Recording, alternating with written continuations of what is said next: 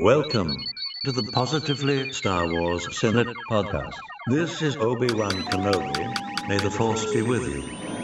Looky, looky, Senator. Decent Jedi arriving.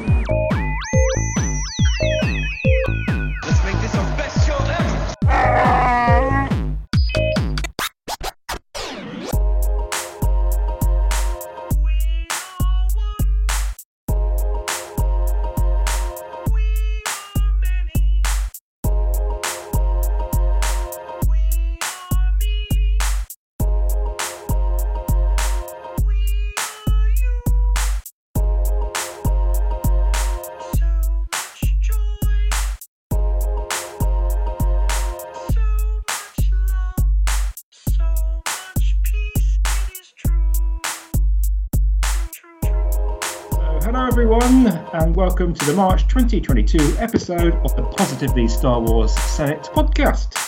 This episode was recorded on Sunday, the 6th of March 2022, using the power of the Force, or otherwise known as Skype. So, my name is Stephen, the obligatory Brit of the show, and I am your host of sorts as we get together to talk about Star Wars. For the next two hours, you'll get to hear only positive Star Wars chat, where we enjoy whatever Star Wars is served up to us and have fun along the way. Life is too short to hate, and we all know where hate leads. That's Anakin.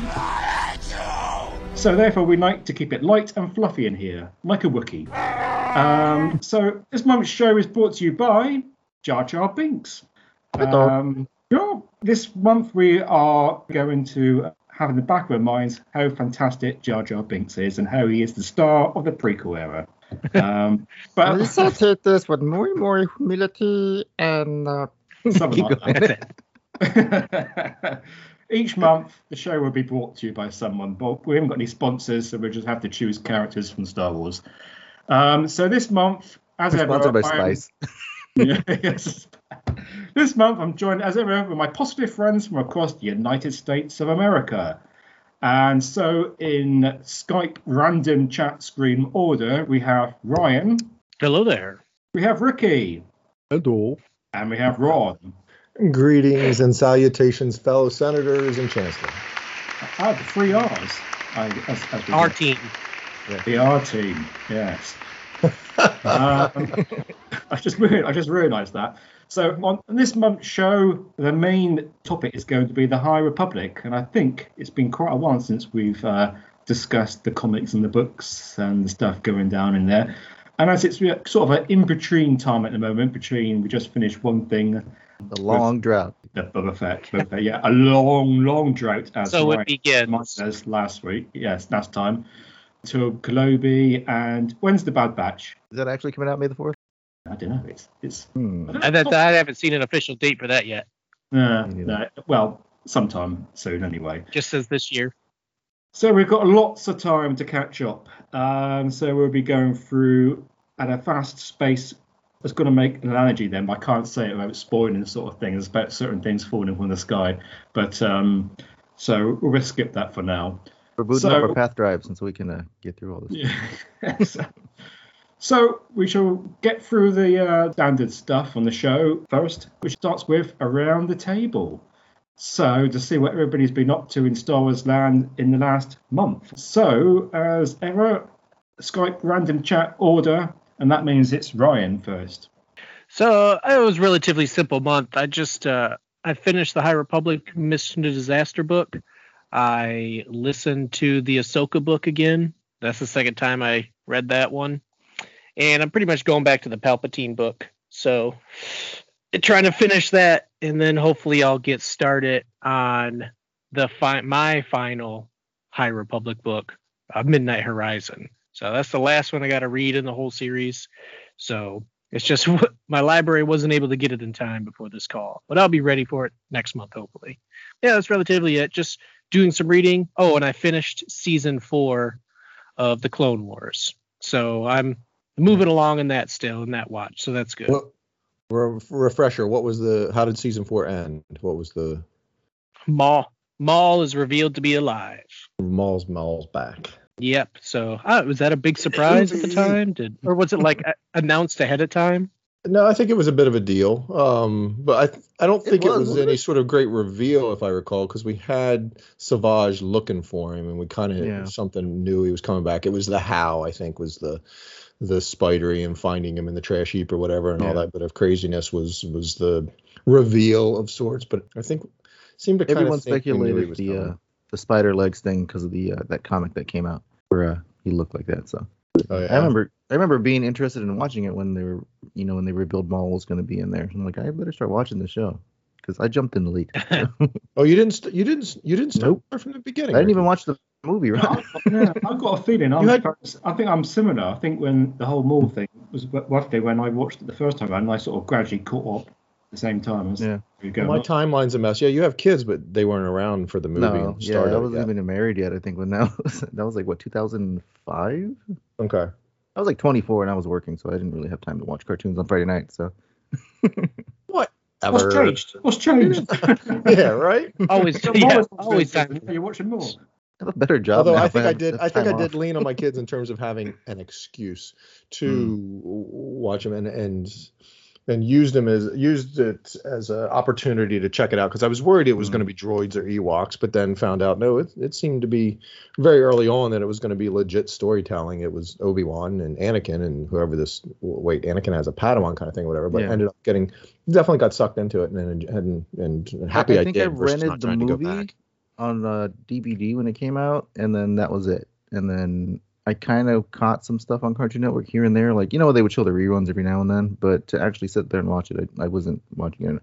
And that show kind of does benefit where you can just hop in and watch an episode. But definitely did uh, catch up with the Netflix back when they used to um, mail you DVDs in the mail. So that's that's Oh, how I- wow. Boy. I saw, I saw the movie in, in the cinema, so I must have seen it when it came out. And uh, we had this conversation before. I think we always have this conversation. You know, it's like this isn't what I was expecting, sort of thing. Wh- When I saw it, I didn't. I think I didn't think enough of it to um, chase it. And I think the Cartoon Network at that time was on a subscription channel in the UK, so I don't think there's much chance of me seeing it um, without paying extra back then. Um, so I wasn't a big fan of the Genndy series either, so I was kind of turned off already on No, the I wasn't either. animation. blasphemy. But I- I like hear- it now. hear- and hearing you guys talk or whatever, I think what it was is I was excited. You you recall my story and everything, but I was excited to have some Star Wars to share with my Yeah. my kids. And so that Genndy series, as small as it was, was like, oh, here's something. And and the Clone Wars was, you know, here's something, and it was in the big screen, or it was on the big screen. It was in the theater, so. Um, Definitely did that, and then had had was getting that opportunity to witness Star Wars on screen with, with my girls that uh, that I ended up taking to it. that does make a huge difference because once I had my daughter, then yeah, everything was like, well, you got to watch this and let's do this. You know? Well, yeah, you figure that the the animation aspect is going to appeal to kids. Ahsoka, you know, I didn't know that, and and and luckily had that aspect or whatever. But they obviously uh, glommed onto uh, Ahsoka a little bit. So yeah, that that might be where my um like, let's Uh, watch this cartoon where she beheads six didn't do that at first, but yeah, it did. It does get a little, you know, you take it, you just watch and go, oh, okay, that happened. But yeah, if you think about it in the context of wait, people are watching this with their kids, and and that just happened.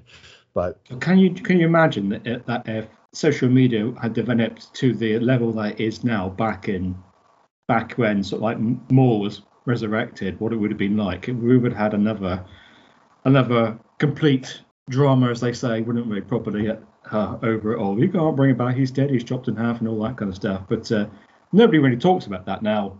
No, any sort of negative They- do they? It's a little bit of a joke, but uh, no more than uh, a little they've Re- created enough good Yeah. story after Exactly. bringing him back that it's for someone like me that was never happy that they brought him back whatever i you know I st- i'm still not and won't ever be but he's in, involved in enough part of the story and they've done enough good things with him that okay he's back but oh just no he was gone the first time the right way so i'm glad too that they did finally sort of finish You know, him it- off and it's strange. Like when I watched way. episode one in theaters the first time, like on opening night, I was like, they killed him already. This guy was awesome. I have his lightsabers at home. like, why did he? Like, what a waste. And then like episode two came out, and then the uh, which like a villain dies in like every movie.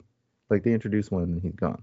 Yeah, Jo- I gotta find that Gotta- interview. gotta George fight learned his something. lesson. Yeah, George Yeah. learned his lesson about Boba Fett, and just like I don't care that he's cool. I'm killing him off. Like Dooku slicing was him in really in half one and movie shoving only. him down a shaft. It's endless. Grievous is so in one you know movie he's only. dead. Yeah, it's Mm. crazy. No, I've totally forgotten. From, from the from the time that he falls down the down the down the shaft, um, and then we see him in that episode in in the Clone Wars. Do we get the story in between? I don't think we ever have like how he got to that planet. No, I just I think Um, it's just general that he was He was in the trash. healed.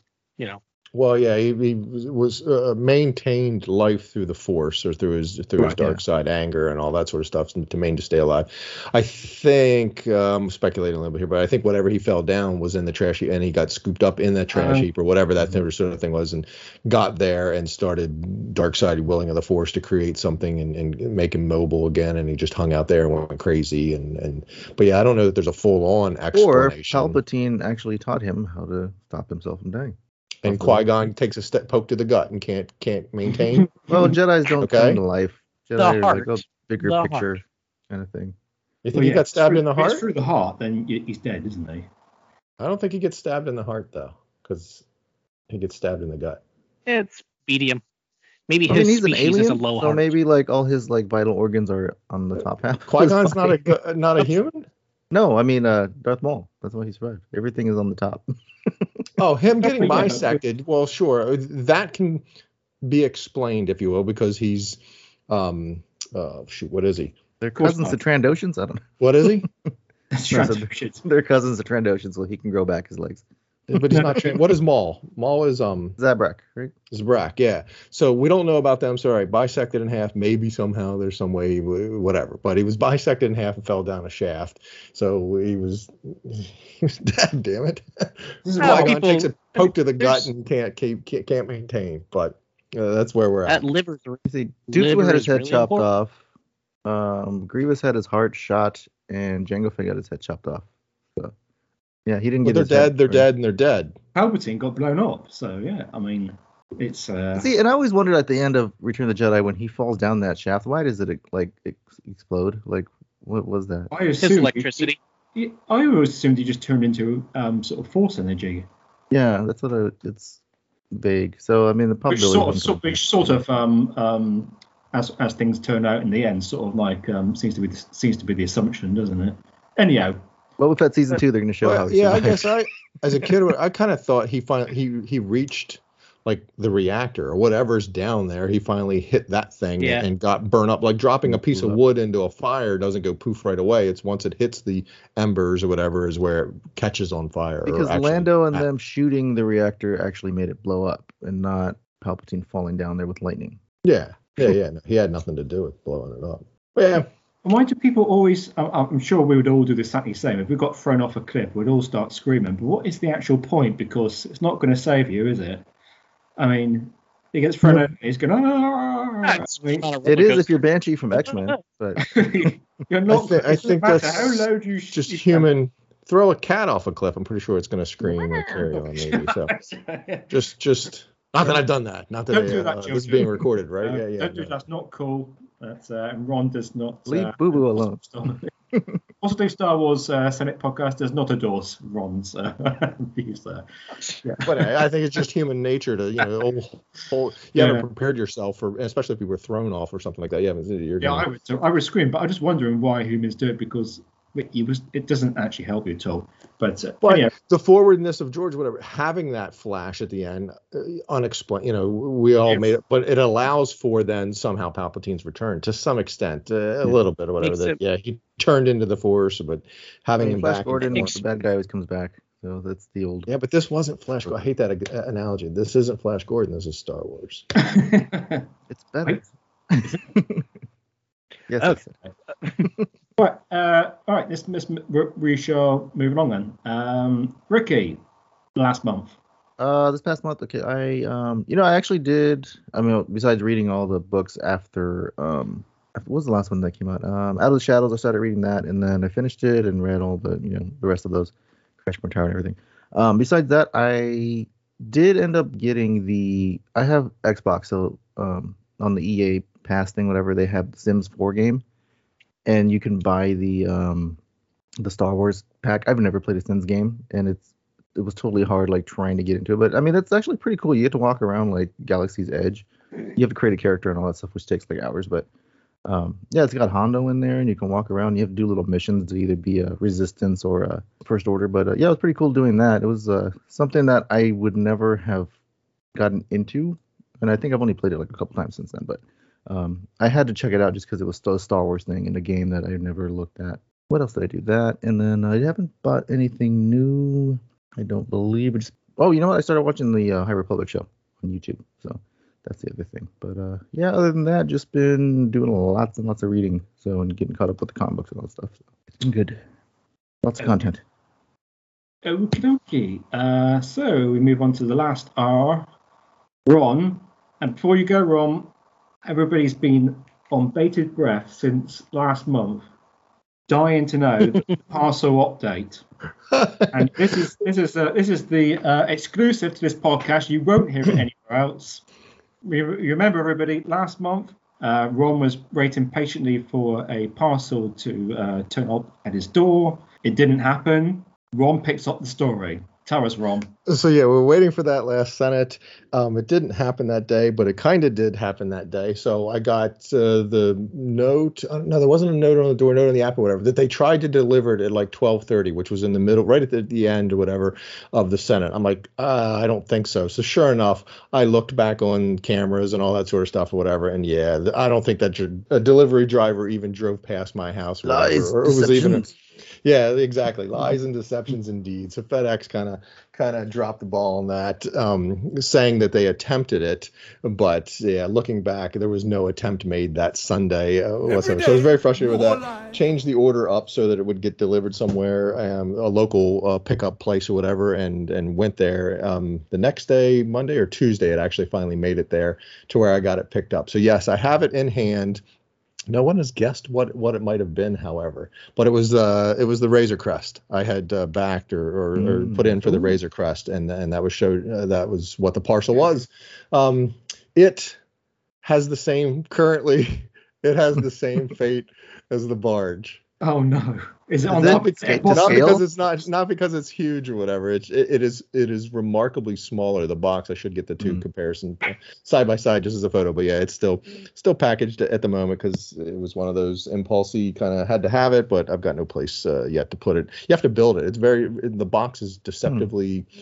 It's big, don't get me wrong, but it's deceptively small and very rectangular for what that ship is. So I'm su- I suspect there's a good bit of building. I haven't watched any Ron, of the boxing. Does it come with any uh, cargo, like carbonized, like bounties in there? Uh, from what I remember of it, I'm not well versed in, in that sort of stuff because I, I know I can always look it up. But yeah, I think it was kind of cool in terms of what the project was. It had a bunch of carbonite blocks Hmm. of, of different characters and had the hold. Um, I don't remember or know what you can look it up. What what and that's why I don't know this sort of stuff. I was never a good stat boy in that sense or whatever. If I can look it up, then why why spend the brain cells trying to remember? But I know the I kind of remember the barge came with a couple of figures, carded figures that you could only exclusively get with the barge. I don't remember if if if um the Razor Crest had had carded figures or had some special. I kind of do remember carbonite blocks, like six different carbonite block people or something like that. That was kind of cool. That was part of it. Um, but yeah, happy to happy to have finally had that show up. But yeah, there there were lies and deceptions for that that uh, fateful day that we were expecting at uh, think if you- mid, mid show. You must have paid extra for the Sunday delivery. Did you get some money back? No, I, I definitely didn't. I was very surprised to see it was expected to be delivered on a Sunday, but it's 2022. Things are different. The the normal sort of business delivery of Monday through Friday is kind of out the window. I've seen stuff uh, delivered on weird odd days. So you know what? It was on Hasbro to deliver it. So if they sent it out and said it's coming, then it was. But clearly, it was not delivered on a Sunday. Um, and The I UPS really driver went to a Super Bowl party. Yeah, clearly, really suspect that it was it was never on a truck or never anywhere near uh, being Yeah. delivered. Because, like I say, looking at cameras to to say a, a delivery was attempted at such and such a time, I seen nothing. I saw no evidence of it, and the dog uh, never never bothered to care to announce that anybody was at the front door or in the driveway. So that didn't happen. But I did get it, and that was the parcel. It has been received.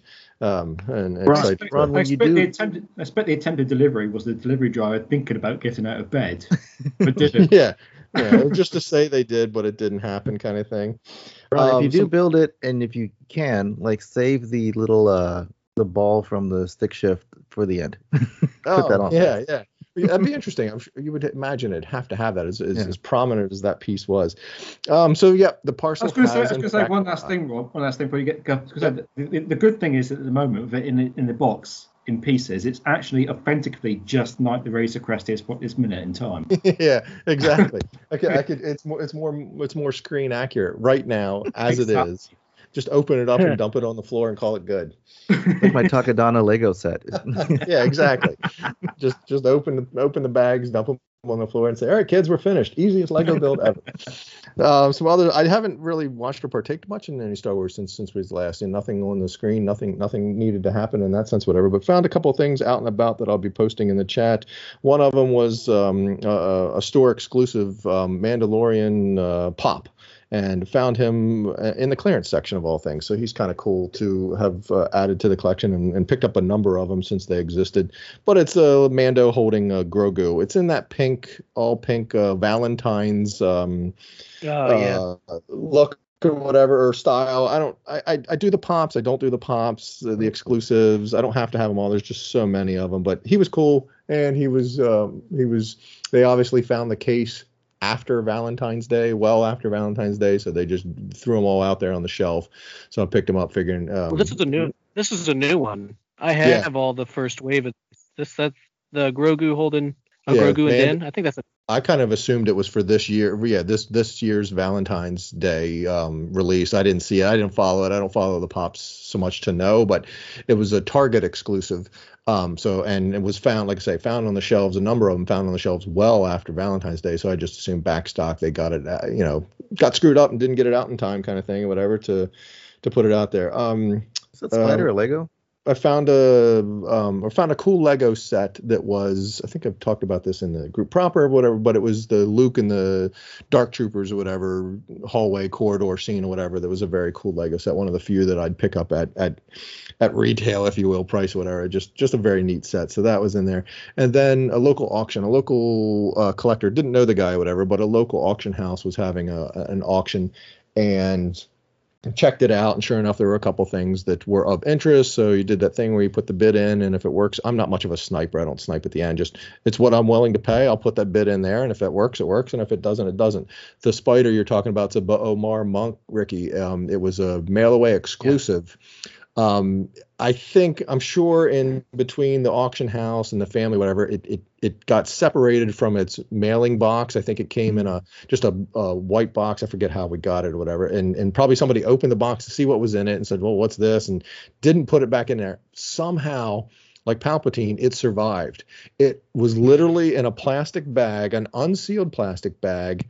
All the pieces are in there, even that big spider bally piece or whatever is in there, and was in sort of a random miscellaneous box of, of ephe- Star Wars ephemera or whatever. The spider ball had gotten separated from it. Luckily, I didn't Wow. go, "What's this?" and pitched it. I said, "Oh, I'm gonna hold on to everything," and eventually found the bag that was the legs and the body, the claw, the brain, and everything, and realized what it was. Put it together because the mailer box is long since gone. Instructions and everything wasn't not, was wasn't to be found. or Whatever. So that's on my display case. Thought that was kind of cool.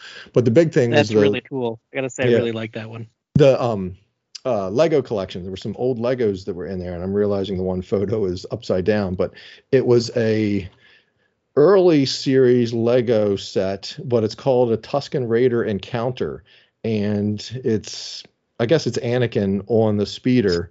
Uh, Oh, with a bunch of. Tu- Tusken Raiders or whatever, but just it it kind of fit the current Mando theme and and Boba Fett theme of the speeder and the Tuskens and all that. That I was like, oh, that's a while it's not that, it's a it's a neat set to have. So pick that Any, up. anytime I see that gold Star Wars logo, I get nostalgic because that's all prequel stuff, and I love it. Yeah, so that's what sort of enticed me to to bid. Um, I don't want to say heavily, but uh, you know, I, I made sure I put a, a, a decent bid to try for these whatever, because the other one was um, an early X-wing. I remember when the Legos came out and all the various lines that we had or whatever, and the Legos started making Star Wars things, and I looked at them and just turned my nose at them. I was just like, ew, they just they're out of scale, they're clunky looking, they're not the right, le- you know, they're Lego pieces that exist right now, trying to make an X-wing, and sure, it kind of looks like an X-wing, and and and yeah, whatever. It's Star Wars, but uh, pass. Well, I wished I, I, I wished I wouldn't have because some of those early early Star Wars sets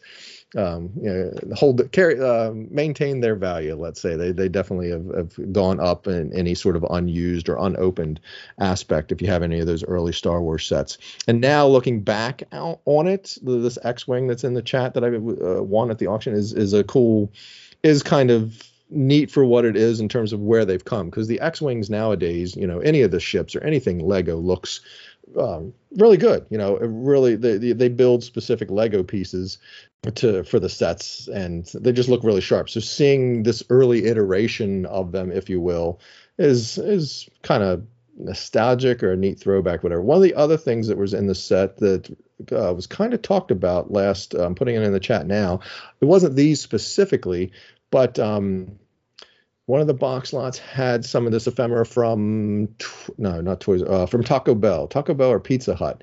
These little uh, tokens of sorts these little plastic pieces that were in some things or whatever. Or stephen i think you were talking about about them. Uh, i don't think these are those because these i think are a bit specific to the states but it was just a neat you know the figures are easy to collect. If you want to go make a collection of the figures you can get on ebay or various things and you could probably um, uh, secure a, a line. Um, obviously you need the money for some of the rare ones or whatever but you could probably find all that. But this weird stuff kind of always entices me and i find intriguing because it's you know i think it'd be harder to find these things or complete this set. These little puzzle pieces i don't have a good individual shot but they're boba fett's um, in different colors. Um, so that was uh, sort of my uh, uh, foray into the Star Wars here last week. The other one I was going to post that was in there. Oh, the um, auction had Thrawn, so I was able to score a Thrawn, a three and three quarter Thrawn, and last but not least, this guy. The for my for for Ryan might appreciate this. Ryan, I might have to hook you up. Shadows of the Empire comic two pack that was Boba Fett and IG88 um, there's a number of these that are kind of openers. They just, uh, pre, I don't know, the previous ver- owner didn't take care of them. They were big. Uh-huh. They were uh-huh. very hard to keep um, pristine because that's a big giant plastic bubble. And if you don't display it the right way or, you know, pack it the right way. So I don't know between the original owner, the auction house, the family that brought it to there, whatever. Um, he had couple of them and and that was where the auction house kind of screwed up a little bit they would have these lots of six figures or eight figures uh, uh, the green power the force and, and the red and um, they also did the phantom menace but you know one of the lots would have like three Anakins of the six figures, and it was the same Anakin. It was just like, oh, well, you guys really need a Star Wars um, uh, aficionado or consultant of some sort or whatever to help you, because they could have army built or they could have made a lot that was Ron, I, I, I sense a retirement. Uh, yeah, yeah. You know, I don't think they get that many um, uh, Star Wars uh, things to know what they were doing. They just and and you can tell too the way they did the online auction and they were taking pictures and the early lots were very well informed and great pictures and the front and the back of the card and all and then the end the the lot described that it was Luke and Anakin and R2 and C3PO and all and then the later lots just says eight Star Wars figures, and the picture is of all eight of them, and then the other picture is the back of the eight of them, and and you know they just got tired of yeah. taking because I don't know, there's two, three hundred lots. They just got tired of taking photos of it. Um, so the later ones, you had to truly scroll through and pick through to see if there was anything in there. And I think I was able to score a couple of the um, the Mara Jade. Uh, um, who'd I say? Thrawn. Some, some cool stuff out there. Some, some, some. Yeah, I don't know where you find this. Yeah, that's uh, just lucky. It was a local auction. I mean, you could go online and find it right now. I'm sure, but I, like, know, as, as abundant as that as that prequel merch was, like to see it now, it's like it's been like literally decades since I've seen that stuff. So like that, that's cool, especially the yeah, yeah. There is a yeah, it was a little exciting to kind of see it lay hands. I went to the um, preview. The one thing the auction house again didn't know what they had, so they had being an online auction, whatever. They had it all laid out on tables, really long tables, had uh, you know taped little sections to say you know here's lot. I'm hoping um, they don't um, listen to the podcast hope no, I didn't need them to because they screwed it up. You know, here's lot 24. So you could go online, find lot 24, and, and and look at it and see the condition and cards, blah blah, blah sort of stuff. Well, once the auction was over, they went through and collected up like the six lots that I won and bundled them all together and put them over here in this section. So they just threw them into a box and threw them into a tub for you know they thought they were doing me and anybody else that won their various lots a, mm. a favor by collecting them all up. So when it was time to show up and pick up, you just oh you go to this section and pick it up. You don't have to walk all over the three or four rows of tables that you need, but they didn't understand that what we were buying was also the condition, not just Yeah. the item, but you know, so some of the cards got a little dinged or you know they they could that could have been handled better. Again, that I don't think they understood or quite knew what they had or didn't care. You know, what what am I going to do? Say here, I don't. Yeah, they're not this collectors. Damage. They don't yeah, care. yeah, they're just not collectors. They should, you know, they're an auction house. They sell all kinds of stuff. They sell Longaberger collections. They sell whatever other kind of collections. They should understand that it was a collectible type of thing. I think they were very worried that if somebody came in, like like I say, lot 21 was in a rec, like eight and a half by 11 uh, or 11 by 17 section of the table, whatever, taped out or whatever, and then the next one was literally right next to it. So I think they were worried that when person came for lot 21, they could have easily swapped out their um, uh, sorry, I'm going to do this just because they could have swapped out the Jar Jar for Thrawn that was in the one next to him, kind of thing, you know. And and the auction house personnel wouldn't necessarily know; they'd have to keep really strict watch as people were coming in trying to pick it up. So I rude. understand it, but yeah, it's they could have could have done it better. Um, so yeah, it's been a fun. I don't I don't know what you paid for your packaging of those figures, but I know that comic book, grade it. If you get it graded and it looks like it's in great condition, the thing sells for over a hundred dollars. The book, the comic that book issue- itself. Yeah, if you get it graded, it sells for over a hundred dollars. I mean, there's there. I mean, it's like thirty dollars But just for you'd the have to comic take it out of the package, right? yeah, Or you'd have have to to- unpackage it. We we can talk. But yeah, the packet- There's, there's a number of them. The in package looks fantastic. There's no yeah, there's no yellowing on it whatsoever. So That particular one, like yeah, it's there- never been- there- there's one that was, I think, was bubble was crushed, and uh, I think another one had a yellowed, a bit of a yellow there's hint. no yellowing it. or anything, and that comic is in pristine format. And Shadows of the Empire, some of that EU stuff goes for a lot of money, even though it's really poor stories. And they go for you know. I still a gotta read that. I have that novel. I got it like at a secondhand store, and I, I gotta read it. I have some of the issues, but I want to read That the novel. particular lot, I'm kind of happy that they bundled similar packaging or similar things because it was a lot of like four or I think it was four of those and one's uh, Prince Caesar or Xizor, whatever how do you say it? Caesar? Caesar and whoever he's whoever he's with. I'm like, well, that's an interesting. I know those are somewhat you know, interesting to people, or people would want it, especially Fett being back around, whatever. So, Ryan, I'm curious. Have you read that comic? Is it is that a bad story that's in that particular comic of that two pack? I can't remember. It's been a long time since I read Okay. it. Uh, but honestly, personally, I was never really a fan of any of the post Return of the Jedi stories. I mean, I've read Doesn't a like bunch of the comics. Caesar, like and kidnap Maul- Leia and then they have to rescue her or something because he's like in love with her. Or, you know, I don't know, something like that. it's yeah, and uh, you know, Palpatine still returns. It's all really the same over and over again. And it's I've always been more into Force users, you know, flips and stuff. So everything after the Return of the Jedi, uh, Well, Just really isn't all my- before. This was the Empire era. It was before Return of the Jedi, Shadows of the Empire. it was was it? It was before. Yeah, it was in between uh, Empire and it was in between um, Return of the Jedi. Or no, maybe bef- I don't know. I can't remember if, if it's between A New Hope and Empire or if it's after. But yeah, And so it's been a yeah, I'm time. realizing that we're doing a podcast and we're looking at pictures that I posted in the chat for, for everyone listening. Hopefully they know what we're talking about. But there was I'll back I'll in the post them on day a comic book uh, two pack. There was a number the number of them where they did these two packs. So it's two figures. It's Boba Fett versus IG88. There's a comic book behind it, Shadows of the Empire. I don't know that it has a title or of the story or whatever, is but a it was number on there? it was on a on a carded. It was on a card. It's a huge card, obviously, because it's um, uh, two figures packed in with their with their guns and everything. It was a large comic book, exclusive Dark Horse comic book, um, Yeah. uh, type of thing. So it was a neat pack. It was a neat thing. I, I vaguely remember on the uh, on the comic too, which is back in the day. Um, yeah, I see that. Does say Kenner, and remember picking or thinking those were kind of neat because it was a cool thing for kids. You had two figures and a comic book telling you a story about those two Yeah. figures. Now it wasn't the movie stuff; it was ancillary stuff, as Ryan's talking about how you know whether it's a good story or not a good story. But still, it seemed like a really cool thing for kids.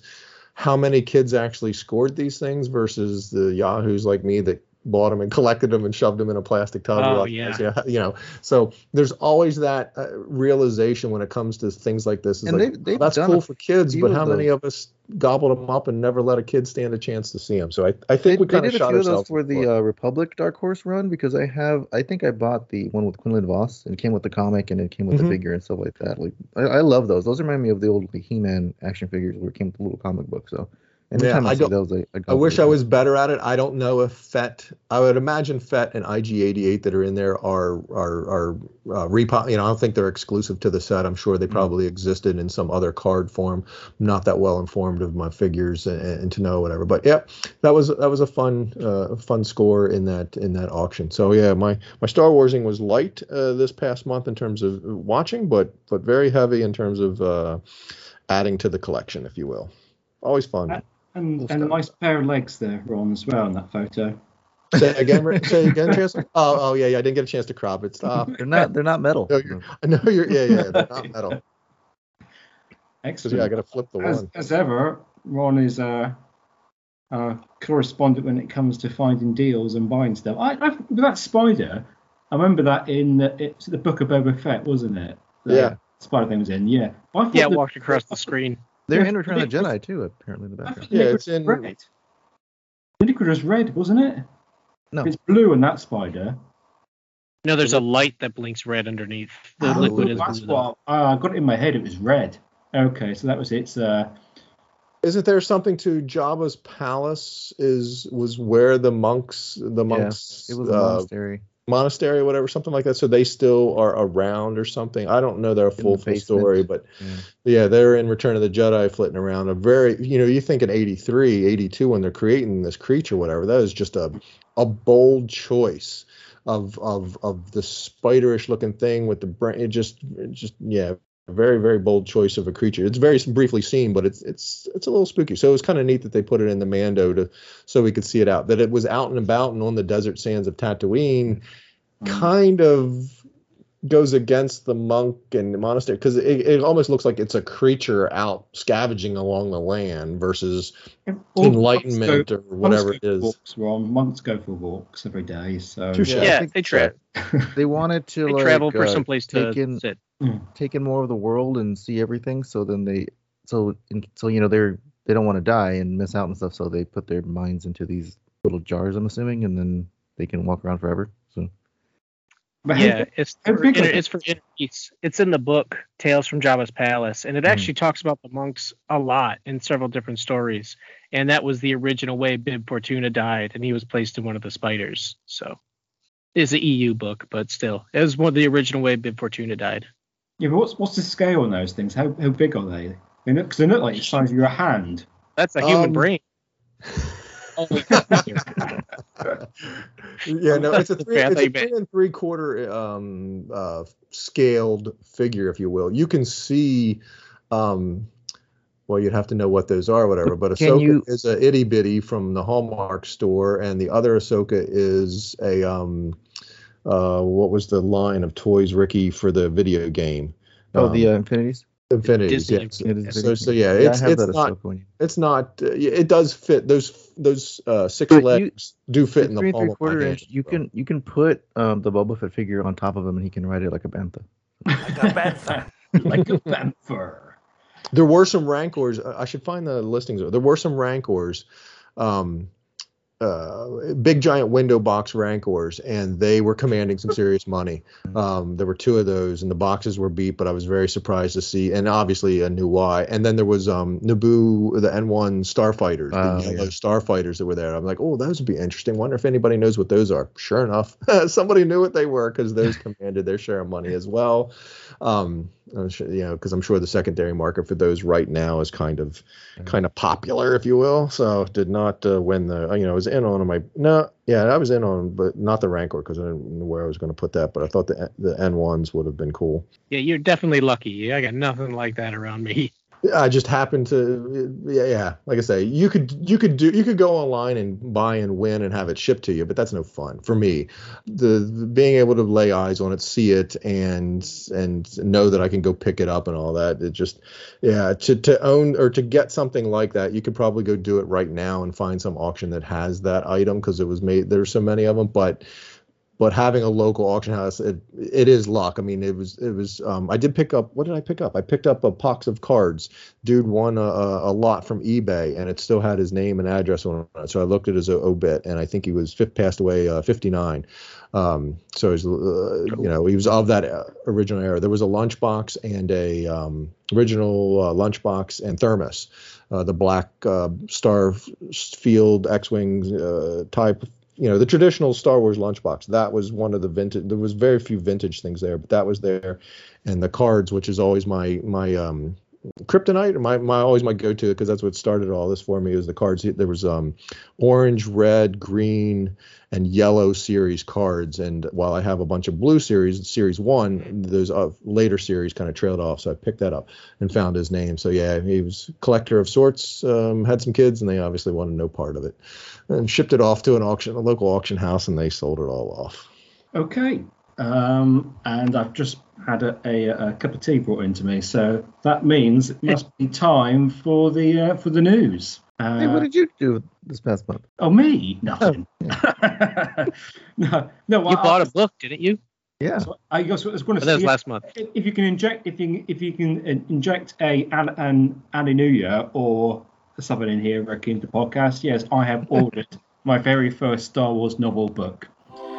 Um, yes, so uh, from going from reading no Star Wars material uh, in the last year, I've gone to reading you know all the High Republic books, well not all of them, but majority of them, and now actually buying one because for some bizarre reason, um, Midnight Horizon is not due for release until July in the UK, Wow. and I uh, I- I ain't waiting for that long.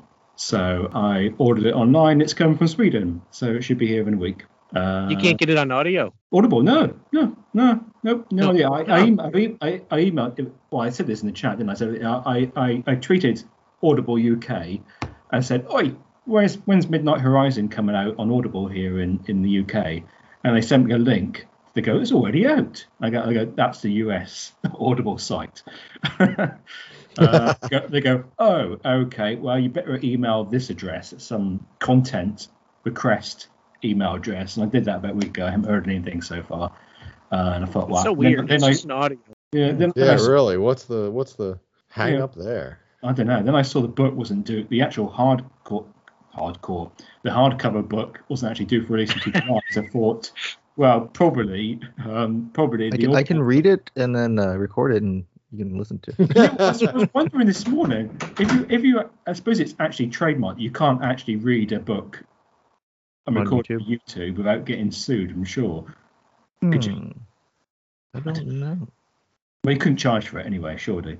Well. Um, but yeah, so uh, yeah, my, my first, um, not my first Star Wars physical book, but it's my first Star Wars novel book um, that I have. And I don't really like hardcovers because they just take up more shelf space and stuff. But uh, hey, needs be. I can always sew it and then get a soft cover when it comes out or something like that. Um, Yeah, when you, when you guys are saying it was only the first wave, and I have like this giant stack of like nine books, I'm like, uh, where am I gonna put that? we need to have we need to have a reminder of the waves and, and phases and stuff. Hopefully Ryan's got that in the back of his head because I'm already confused and I'm reading the stuff. Uh, oh no, I got it. Yeah, all good. yeah.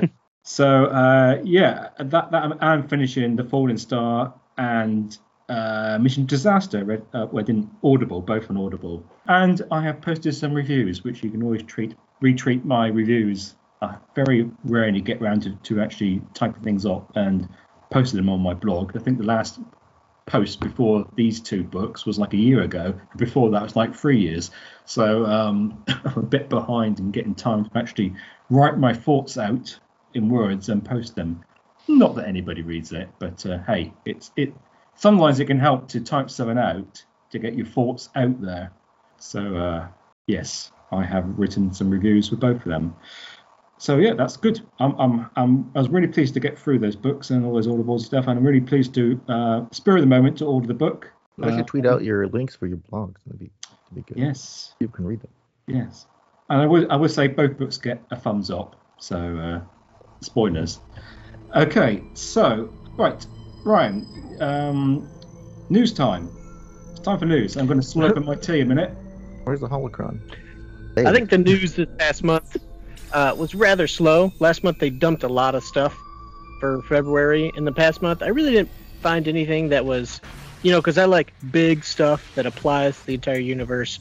So the only kind of news thing that I have for this month is a very small thing. And I only wrote it down because it's important to me. I don't care what anybody else thinks. Is that they announced the release date for the Lego N1 Starfighter from uh, Boba Fett slash Mandalorian, which Oh, I have been Oh, yeah. hounding about since day one.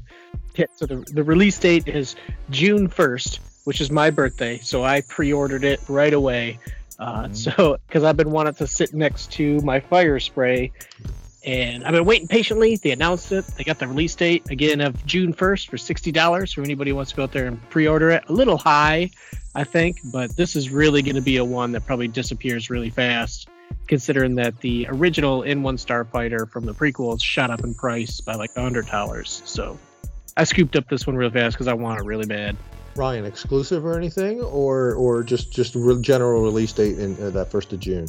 Up general release date. Hmm, cool. Yeah, yeah. I, I would imagine that will not last on shelves because kids alike, you know, are definitely going to want it. You know, any Boba, any any fan is going to be after that as long as as well as collectors because I'm sure it's going to be very very cool. That silver styling, all those extra pieces and parts. Was there Yeah, any box it- art or any sort of pictures of it released with with the news, or just an announcement that it's coming? All right, cool. Well, yeah, I mean, it looks like a Lego N1 Starfighter, but silver. And uh, I'm trying to think. The figures that come with it are Mando, Grogu, Peli, and her little droid. So those are the figures that come with it. Cool. And you know, Lego was salivating at them redoing it because that didn't, the changes or the additions to it probably didn't affect, um, you know, their Lego, their N1 that they already had. Like, do you think they No, totally just started from scratch and- or did they just, yeah, did they just uh, go back to the well, back to the mold and print those in, in the silver chromy color, whatever? So yeah, Le- I think Lego's quite big- happy with it. It's a big revamp because like you said the technology has changed the way they print pieces has changed you know they had to redo where grogu sits they added the piece of the motor on the front that you know was for engine rattling so they added all that I guess So, I scale. it's If if it's the same, we'll we'll know right away if it's the same size. Then they retool or they were able to reuse a bunch of stuff. But if it's different, if it's bigger or anything like that, then it's, it's a no whole it's new like set. yeah, it's bigger it's i think it's it a whole new from- set then. Okay. Yeah the n1 starfighter i think was only like not even 100 pieces and this one's over 400 so All right. There. There you go. Yeah, the original one. Yeah, the original N1 Starboy. Yeah, it's 43 pieces, and uh, this one is 412 or 413. So Yeah, it's a little more. And everything is totally redesigned. The engines are bigger. They have full size engines. Yeah. So it's I'm a very, I'm extremely excited because I needed something to fight my Firespray when I'm sitting there staring at it. And be like, okay, I'm gonna fly through the house with my Lego set as uh, my children stare at me like, what is this guy doing? So, but very happy with that. Other than that, in the news, there's really no announcements from uh, Disney or Star Wars, and I think they're just kind of they're going to be holding everything back for the next couple months during our drought. Long drought. I'd say some Saving news that Halcyon uh, um, Star Wars uh, themed hotel is now officially open. Yeah. I believe people are people can start going to. I mean, you, you need reservations. It's not like you can just show up and, and go, whatever. But But if they do like that's, a that's kind of in the news. But everybody that's listening to this would know that that the, the Disney Star Wars Halcyon hotel themed hotel experience that is a two night uh, two day thing down in Florida is uh, is officially taking reservations is open. I would Yeah. love to walk around that that thing. Just to Yeah, see. it might be a while before I can see that. So Oh, Likewise. Yeah, my initial blush of some of the videos and all that is that, yeah, it really seems like it's it's in the wheelhouse for that family with the kids, with you know having uh, having the kids embrace and just get sucked into the immersion, the full full immersion of what that experience is. Um, older fan fans without kids. I mean, you really have to. Not suspend belief, but you just you know, have to go with it. You have to roll with it, and you have to Yeah. embrace embrace the what it is, and, and and enjoy it in that fashion. And then you know you can enjoy it. Where I think it's going to be tricky is for someone like, well, my kids are older, so they're not going to care, want to go, whatever. But if if you have that disinterested or quasi disinterested uh, spouse. It's not going to work in that sense of of you know like the Disney cruise that we did where it was a Star Wars day. I kind of got into it or otherwise just you know um, tongue in cheeked it for the day and suffered through it. Not suffered, it's not the right word, but you know just enjoyed it for what it was for that day. But to go to that with somebody that's you know an uber Star Wars fan and and not so much that I don't think that's going to work for Yeah, it would know, be kind of hard to like completely geek out with somebody that's kind of like, oh, this is Yeah, weird," this is you know? silly. You're weird. This is, you know, what is this? And you, you know, you have to embrace. You know, it's like going to a musical or a play or something. You know, you have to embrace that. You know, that's not just some Yahoo up there. You know, they're trying to be in character. So enjoy it for that, and you're immersed in it. Then I think it's enjoyable. Then I think it would be fun, worth it. Uh, the money that you hear is being thrown around sounds like it's very expensive, but you know, everything's expensive. So. Yeah. Um, Yeah. uh, someday, maybe I don't know. I, I, I texted my uh, relatives. I'm like, you better get the your boy down. My nephew, he's nine, and will be ten late late in the year. I think is his birthday's in October. Yeah, yeah. So like, you better get him down here now while he's or down there now while he's potentially still. uh, You know, he's almost at the cusp, I think, of going eye rolling because he's too old for that kind of thing now. But yeah, the, that cost factor is huge. Ron, you know the um, the the newest book they published for the High Republic. It does feature the Halcyon in there. Yeah, I've heard that. Um, and uh, no surprise, because the book that came out with Vi Moradi, um, uh, Yeah. shoot, I'm not going to think of the name of it, but it was, I listened to the audiobook, and, uh, and that was right before, I was listening to the audiobook because we were going down to Galaxy's Edge as our first trip, you know, Mhm. and, and was going with my nephew and all that. So I wanted to be, you know, know about, oh, it was an advertisement for Galaxy's Edge. Yeah. You know, it, it, it made sure it hit and had all the bullet points of, the food in this location and that location and that location and that location. So I don't doubt that the other books, you know, also have the Halcyon as a tie-in. There's nothing wrong with that. That just makes it all so much more the bigger, if you will, and helps. Um, To call it a crummy commercial, yeah, it is a little bit of the of the um, a Christmas story. Wait, you know, all this for a crummy commercial for Ovaltine or whatever it was, but it, it's it needs to. It it helps. Disney's been like that since it since they opened though, because Yeah. the Sleeping Beauty castle was only Sleeping Beauty at um, California because the movie was going to come out. So that was a tie-in in itself.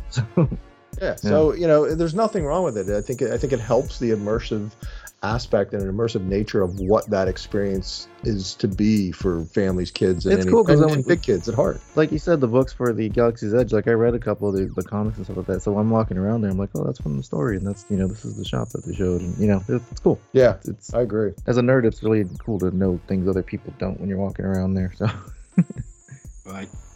Very good. Right. So we move on to the meat, meat, meat, meat, meat of the show, which won't mean anything to Ron whilst doing that. Yeah, Ron's probably gonna be totally lost with all our little sayings. I'm getting ready to type BRB uh, for in, uh, in 30 minutes or something. But yeah. go ahead. I will chime in and I have my questions. I, I, uh, looking forward to it. Yes, the uh, the Drengia meat of of the uh, of the podcast this month is the High Republic. we are one. We, are the yes, we should you can probably play that one at, at the moment. Yeah, no. Uh, Ron missed. Um, Do it. do it. We are going to go Divera, Drangia style, all these books and comments as best we can. So I've left this up to our High Republic correspondent here, Ryan, to do our best to try to go through them all and just give people a good idea of what's gone down roughly. Because myself, Ryan, and Ricky have been reading this stuff, but I hadn't read one of these books. Ron hasn't. So Ron will probably ask questions that we haven't even thought of, or things that have already been answered. But it's good to have somebody on the outside to uh, to uh, wonder what's going on. So take it away, Ryan. High Republic. Remind us of these phases and, and waves again. But so we've got there's three phases. The first it? one had Light of the Jedi, and then you had Into the Dark. phases. Well, there's there's Three- three phases. We are currently in phase one, Phase one. aka the original trilogy. Yeah. Yeah. consider this the original trilogy, and then there's wave one, two, and three. Each wave is a main movie per se. So, That's it. so we are finished phase one, wave two with Rising, uh, yeah, Rising Storm, and now we're leading into the finale of phase one of the High Republic. Yeah. And yeah, chronologically, Out of the Shadows was the um, the most the, the oldest book that we haven't really discussed. Yeah. Um, Correct. Confession, I hadn't re- I didn't read this one. I skipped it. I can't remember why. I was going through a bit of a time. I didn't have any time on my hands at the time, so I subsequently watched uh, quite a few YouTubes and, and reviews and stuff. So I spoiled myself on this one. But I have to say that if time time allows going forward, I probably will go back and read slash listen to this one. Well, this one has the um. This one's like pretty Vern Vernestra Rowe centric. I was surprised that she was in this one that much because this was like a team up between her and her Padawan Imri and who was it? Was it Cohmac and Reath? Right? Yeah, those They're the guys? other yeah. kind of set of masters and Padawans. Yeah, yeah. So I, I like I, Vern's my favorite one from from all these books because she's just like she has the cool lightsaber that somehow turns into a whip, and she now we find out that she has like these abilities where, and she's in hyperspace, she can kind of have like visions and go, have like out of body experiences and see things that aren't there. So, which I mean that it starts off in this book, but it, it does carry over a little bit into um, the other stuff. And like I think the main thing from that from Out of the Shadows that kind of uh impacts you know the main book like Falling Star is uh that Mari San Tekka stuff because that's you know significantly like important to Yeah. the Nihil because that that's the whole reason they can you know hyperspace jump and do all that stuff because they're using this ancient woman to you know make these paths for hyperspace link so which um i'm assuming that this is prior to anyone being able to have a hyperspace engine that I they can think just go anywhere and Start- it calculate stops it by passage, themselves doesn't yeah. it? Yeah like you know Han Well, they use take a robot- calculation. yeah, 'cause yeah. it's- Well, that's it. it's almost- Yeah. Yeah, the San Tekkas were explorers, and she just happens to be force sensitive enough where she can kind of feel out these paths. And honestly, I think Vernestra has that too, because yeah i- in a very early way, because they talk about her feeling out paths and directions and um, situations like that. So Vernestra has definitely grown on me from Test of Courage to the rest of her novels. Yeah, She's yeah. Gotten to be a pretty big player, so I'm excited to see where her future is. And who was the uh the main um character in this one was a uh she was a Yarrow, right? And her mom was Yeah, Chancey Chancey Yarrow. Yarrow. Was that the mom or was that the daughter? I don't remember. That's the mom. That was the mom. That's yeah. the mom, yeah. Chancey's the mom. yeah. Yeah. So then her her um yeah, she's assuming that I guess they got attacked by the Nihil and her mom was you know gone pretty much. She assumed her dead, but then you end up finding out that uh she's actually working with the Nihil, which I, I liked how they have like all these little characters that just kind of. I mean, it does kind of start seeming like it's a small little galaxy with these characters because you know this is the mom and this is the daughter and this is you know the cousin of this guy, but um, Yeah. but yeah, no, I I I like the. I had no idea that it was going to tie into the Nihil that much this book. Um, but I'm kind of glad that I did uh, decide on reading this before I read the other stuff because, yeah, it has the um, Senator Starros gets kind of set up in this book as being in the center of all the. Because I guess you have two families that were hyper. What do they call them? Prospectors, right? Because they Yep, would go out hyperspace and, prospectors. yeah, they'd go out and try to find hyperspace lanes, and then they'd capitalize on that and sell them to the Republic and, and all that stuff. So pretty much they're forging roads and making pretty much galactic railroads for you know trade Yeah, routes and stuff. The like that. So- San Tekkas and the Grafs Yeah. was the other family. yeah, the Grafs. That's what it was. Yeah, the Grafs. So yeah, I, I did like. Um, Lourna Dee doesn't show up in this one, does she? No, not that I remember. No, no. Yeah. So you At the up- very end. At the Oh, very doesn't. end, they Yeah, mention her. Yeah, they do mention her. So this is this takes place after Tempest Runner. I'm assuming, or was it before? I can't seem to remember, but It's the way that the timeline is laid out. This is Out of the Shadows is quotations a couple months, mm, and Tempest Runner is verified three months from Rising Storm. So it's hard to say that it's hard to track with the timeline for everything because a lot of them list a few months ago or it feels like longer. So the, the time between Rising Storm and Fallen Star is very loose because everything is only counted as a few months. So I think there's only a six month span between Yeah. them. I think in one of the comics they say the past year and a half has been rough and I know it's a year between Light of the Jedi and Rising Storm, so Hmm. very loose between the phases. Yeah, and, and this one had a lot of cool stuff with uh with her Padawan Imri that he can he's like an empath, and he can like sense. Um, I think it was in this book he was able to do some ancient kind of meditations, so that way he's not overwhelmed with uh if you know there's a bunch of people panicking, then he starts panicking too, kind of thing. Which I mean that that's Yeah, cool like- seeing. Yeah, Buriaga. Buriaga connects to people, and Yeah. Imri connects to him too. But he has the ability to change people's feelings, yeah, and Vernestra was very uneasy by it because I think she's only uh 17 or 18 in this book. 18 I think now, yeah. Yeah, Which they so keep kind of she- emphasizing very she's the youngest Jedi.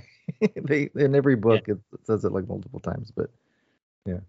But no, I, I did like this one, and then um, you know all the stuff with uh, like I said with the senator and all that stuff.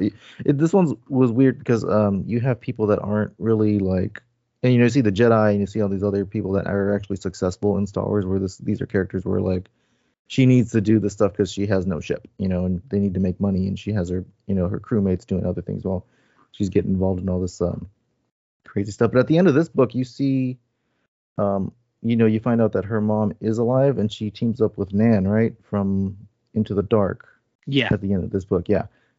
Which it goes into the um, Fallen Star, which the prologue of that book is what happens with them. So I was kind of glad I read those two back to back because it, uh, it it did kind of help out in that way. But uh, yeah, I mean, I'm just wondering what the path was that Mari San Tekka gave her, and what is she going to use it for? Yeah.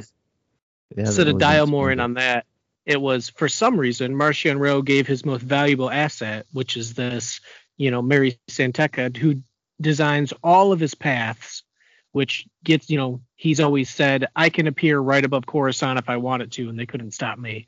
And uh, I remember if Ron remembers that we discussed in the past that it's almost no one was able to hyperspace jump into a planet's gravity into these paths. So this is all a tease, almost the original trilogy that seems like nothing and it's obviously something really big. Yeah, the Star Destroyer just yeah, she's up. the biggest asset. And then she commun- she's the one that helped free Loden, Greatstorm, and Rising Storm. And, you know, now she leads Vernestra all the way to her. And Vernestra kills her. So I mean she asked Vernestra to kill her Yeah, she's hundreds of years old. So, but then, like you said, Mari San Tekka gives her a path that leads to the edge of the galaxy. So I kind of wonder if that's going to be like an Exegol thing or what. like what I remember they use Exegol's pretty far away too. I mean, when I, when I originally heard that, when you know, when I was listening to that and, and, and reading about it, not the actual book, of course, but the path that she gave uh, uh, Vernestra, I was thinking, oh, that'd be to no space. But then, of course, subsequently, that is shown not to be true because that comes out in the comics. Yeah, Um, so, so, Yeah, I was, find so I got really confused. Then is what has she? I'm, I'm probably we're not going to find out. Well, we're not going to find it for quite a while. Yeah, I think it's it'll be uh, phase three. I think. But you think like if she does use it like at the end of all this, like to defeat Marchion Ro, she sends him out somewhere and he's like just stuck, you know, and unable to get Kind of like the source wall from DC. If you guys read that, but no. but no, it's I think it's definitely a planet, you know, Mm. that leads to something. Or she might gain power and knowledge. So it's hopefully this uh phase two will talk about San Tekkas. Yeah, I wonder it's where they um we haven't got to them yet, but where the nameless are. Maybe it's that Mm. that place. Well, didn't he find it in the um? What was the book where he wasn't that Rising Storm? Where he's going? Isn't that the Where thing he that was what? in the cave? And then he ended That up was Rising it- Storm, yeah. Yeah, it was Rising Storm. That's where he found the leveler, the other piece Oh. of the leveler. There's one half of it, wasn't it? Yeah. Hmm. Which even still reading reading the comics and stuff, I'm like still confused on how that whole stuff works because it's like a beast, but it's a gun. I don't. I don't I'm kind of No, it's a it's a pole. It's a it's it looks like a lightsaber hilt, but Hmm. with no blade. with no blade. Yeah. Have you read Eye of the Storm 2? I just read But- one. I didn't read two. It's a bit like Oh, uh, um yeah, it's a bit like a um he presses it and then they they are attracted to it like a moth to the light. Oh, okay. I thought it was like a Pokemon Yeah. where he like throws the ball and then it comes No, out and dude, attacks. Dude, you got to read Eye of the Storm 2. It was it has so much information. I was Like, gonna, but I, I was kind of worried about spoilers for Midnight Horizon, so I might do that. This I'm gonna start reading that today. It's so. worth it. Honestly, it's worth it. I don't care what happens in Midnight Horizon. I was just happy to read that Marvel comic Eye of the Storm 2 because it it explained it literally capped all my questions that hmm. I had from Rising Storm, and I was like, oh my god, this is amazing. No, the um, Trail of Shadows, I did f- you finish all that, and that kind of did help, you know, showing what it actually looked like and stuff. We'll come back around to the comics. Yeah, So, and some of the stuff on the Out of the Shadows. Um, apparently, Chancey Yarrow is extremely smart. I love that she's like a scientist, which will tie into later that we'll touch on.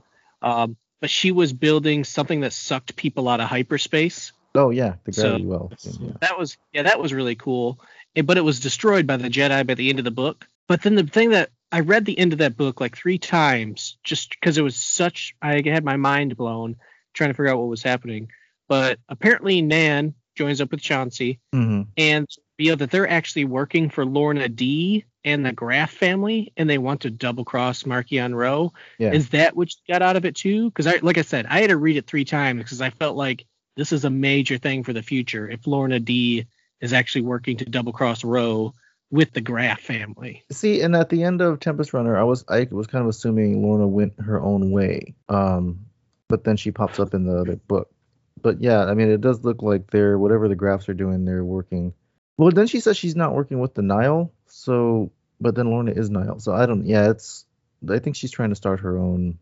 I mean, Yeah, yeah, they. I feel like lot Lourna's always working for herself. I yeah, have to say that the whole the whole Nihil dynamic and ex Nihil and people who tie in with the Nihils and stuff that that whole dynamic has got very grey and murky. Really trying to work out who is really loyal to who and who knows what and who is planning this, who's planning that, and that kind of stuff. It aside from Ro, who we can we can be pretty sure what his where he sees himself in in, in things. Everybody else is it's all very it's all very murky. I find I like and as I, as I said in my review of the Fallen Star, which we haven't got to yet. n- Now I, I really can't figure out. She sort of changes every chapter in Yeah. terms of who she's going to be loyal to. So it's really I find her very confusing to work out. That might be intentional. It might not. It might not. I don't know. Yeah, 'cause Well, she then knows Lourna, that Lourna Roe- had Mari, right? San Tekka. She had her at the facility. She asked for her, and that's why they're doing their experiments. So yeah, I guess think she was, I guess, trying to double cross Marchion. Marchion. Yeah, Marchion gave it to her though. That's why that's why Yeah. Nan is there because Nan Hmm. was sent to watch over Mari San Tekka. So once she died, Nan's like, I can't go to Marchion. So gonna that's when yeah. she left with Chancey. Yeah, she's like, I'm out of here. I'm gonna go make money with the Graf family. And so she split. But yeah, I think Lourna just wants power, just like Ro doesn't care about the Nihil. Lourna Yeah. knows it. She's just like, I'm gonna start doing my own thing. So yeah, they're they're eating themselves for sure. Okay, moving on chronologically. Mission Mission Disaster. Mission. It's a disaster trying to say it. Mission to Disaster. Disaster. was we say in, in UK disaster, darling, disaster, which Yeah. was a, a junior novel book or middle grade, as I read some. Middle grade, yeah, they say middle grade. Means nothing over here Yep. in the UK, middle grade. Um, so I was like, what? Which actually was the last one that I read, but I'm absolutely useless at being able to describe what I've just read. But that is a chiefly a Vernestra Rwoh and Imri sort Yeah. of uh, story. But as I as I said, always picking up my review, it's really all about Avon. Yeah. And sort of Imri and Vernestra sort of play a sort of a back role to it until you get near the end. So Avon, see Avon Starr, so she's the daughter of um of Senator Starr. Senator. Senator. Yes. Who as we find is the mole or one of the bigger moles. Not the probably not the only mole that um Marchion has in the Senate. But as well, it doesn't actually we don't yes, we do know that from the Fallen Star. I'm getting ahead of myself now, but uh yes, she plays a very, much bigger role to come. Yeah. Um Well, they kind of plant the seeds in the end of this one because they Avon figures out like, well, I never told her about you know the Nihil Yeah. scientist, the end of it, yeah. doctor, whatever. Yeah, Yes, exactly. Which is quite odd, was it? It's a bit like a classic Scooby Doo sort of thing, wasn't it? Where um, the, the sort of lets someone out and they go, wait a minute, so you're really blah, blah, blah, and that kind of stuff. It's like, what? Yeah, she sort of dobbed herself in then. She's sort of clever enough. I'm sure she, somewhere, she must have known that she said that. So Mission Disaster centers around the planet of um, Downer, down. Yeah, Downer, which is D O L N A, not literally Downer, as I wrote originally. Which was mentioned in uh, what was it Test of Courage? Because that's the where was it? I don't remember. Honesty Weft was from. The kid that was a warrior. Yes. Yeah, that's his planet. Yeah, that's his planet. So essentially, Avon Starros, wherever she's working on this, uh, I've forgotten the name of it, is Port Port Halili? Port Haney. Yeah, Elliot, yeah. wasn't? Port Haney, wasn't it? She's working for somebody there. Nihil attack, kidnap her. No, they think they only kidnap her from that one. It's not clear. You know, they, they get a whole lot of kids. They get a whole lot, yeah, but Yeah. they've been kidnapping children, Yeah. basi- basically. They're And basically sort of- doing extreme version of what the Jedi do. or, or what Palpatine did at some point, didn't he? But he just, he just murdered them and stuff, didn't he? But there's nothing to do with the Force. He, they're just kidnapping children, basically to recruit them and brainwash them early, and then get them to be future Nihil. Nihil, yeah. It's basically the, uh, the, the the thing of it. And uh, they take her. They so they kidnap Avon, take her away on the ship. But as it happens, the ship is only just over the other side of the planet from where from where most of the other action is going on, isn't it? On Downer and stuff. And there's this Yeah. whole conspiracy with the government and the prime minister. And to be honest, I got a little bit confused about who was who in, in that kind of stuff because some of the, some elements of the uh, the government on Downer are allowing the Nihil to be there. Some were in cahoots with the Nihil. yeah, the president was a Nihil, right? The Yeah. Yeah. president. Uh, He was pretty much taking Nihil payments to let them do what they want. Yes. So as Avon is held captive, all these other kids on the um, on this ship is just over the other side of the planet. She basically tries to escape a few times, and then in the end, because the the Nihil realise that she's actually really really clever and knows her stuff, they um, they get her to team up with the doctor. I can't remember his name, but the the lead scientist with the uh, with the the Nihil Nihil group there, and start Im- making M. Campa. Yeah, Camp- Camp- yeah, Camp- it was really interesting. I found as, as as time went on, building synthetic kyber crystals. I think it was, wasn't it? yeah, yeah. He's building, and uh, Avon obviously realizing what the Doctor is actually making them for, which is obviously bad stuff. She tries to make them deliberately less perfect kyber crystals, but she doesn't make them as less perfect as she thinks she's making them. Um, because as it happens, that the uh, the kyber crystals she's been helping him make is used in a machine that creates earthquakes on this planet, which is already incredibly unstable with plate tectonics and stuff. So it doesn't take more than the sleaze really to let off an earthquake on this planet. But that's what the I think the Nihil were using that as a sort of their um, bargaining thing, wasn't it? That if you don't do as we say, we're going to just let Yeah. this weapon off, and your ship and your planet's all going to go to hell, sort of thing, basically. I, I did like that they mentioned that like you can't replicate a kyber crystal, but then she kind of did. Like Yes, that's kind of not- alluding to like the Yeah. way the Sith, um, the red crystals used to be, um, you know, Avon is, synthetic. Is, is, is exceptionally clever. I I found a, uh, amazingly entertaining um, in in this book. Really, It's sort of the star of the show. I I found they had sort they did sort of form a little bit of a bond, but then sort of not much of a bond because they're both um, cleverer than anybody else there. Yeah, she was Uh, trying to do the whole like, oh, here's a juice box and here's some candy and here I'll give you whatever you want if you help me destroy people. You know, so she was kind of trying to bond with her. So, but but so it's, it's basically it's all about Avon in the camp helping out the Doctor make these kyber crystals, which have been used for weapons of mass destruction. We've heard it all before somewhere, and uh, but at the same time, Vernestra and uh, Imri are trying to track her down. They come to Downer, and then uh, through a series of other sort of short story um, plot holes and stuff, they find that they're not actually far away. So then they go off and basically rescue Avon, but at that sort of time, the, the Doctor thing goes ape. So it's, so suddenly, bit like General Grievous, it suddenly she goes, doesn't she? So it's like parts of her arms coming over, off shooting and scurrying, yeah, and yeah. all that kind of stuff. Like, what like heck? rockets on her wrist or something like that. She was Just uh, like- just went absolute bat ape. kind of like uh, um, Boba Fett where they had the cybernetic implants and Yeah. weapons and all that stuff. um, and and sort of obviously sets off this earthquake um, machine. So then it all becomes about trying to get off the planet. And then we get Im- Imri going to was sent away to Starlight Beacon to get reinforcements to help with the uh, the relief effort. And eventually they hype up this way of bringing Starlight. That's it. They they built Star Starlight, but the actual parts to actually put the hyperdrive in place hadn't been delivered and stuff. Yeah. So I think it's probably going we're going to find out it's deliberate. Probably a Senator Starros kind of a thing of delaying that because obviously that would have helped them. a I didn't think of that. Yeah, would I didn't think of that. I was gonna. have a I hyperdrive. just assumed it was. I just assumed it was slow construction. But yeah, it could have been held up by Starros, Senator Starros. yeah, everyone's parent is evil. And, and Yeah, there seems to be a lot like, isn't it? you have the They Starros saw- and you have uh, what's Yeah. her name? The other one from the other book. So is it is Imri Im, Imri's uh, plan sort of, I suppose, to hyperspace tow Starlight Beacon to the planet of Downer to help with the uh, the relief effort and stuff? And that's I'm trying to think what happens right at the end there. They sort of uh, Well, then they have the the Halcyon is there to because it's a huge ship and it has the hyperdrive capability to help tow it. So then they go right. to Downa and they try to get everybody off the planet before it explodes. So with all the lava and everything. So It gets covered. Yeah, it gets covered in lava because it's such a young planet. The crust Yes. is so thin. It, it'll take two weeks for lava to pretty much destroy the planet. and then they pretty much figure out that like oh we don't need to have all these ships go rescue people from planets. We can just take the space station to those planets and just you Mm. know jump down atmosphere and grab people and you know ferry them back up. So So yeah, yeah, I thought that was interesting tie-in for Fallen Star yeah, yeah. for being towed. So at the end of the day, the, the Nihil actually, in, in, in the whole great scheme, grand scheme of this, actually get away again. Yeah, they kind of just Uh, leave, which I They didn't know. just leave. I'm assuming the Doctor goes with them. I, I'm Yeah. pretty sure we'll see that Doctor again.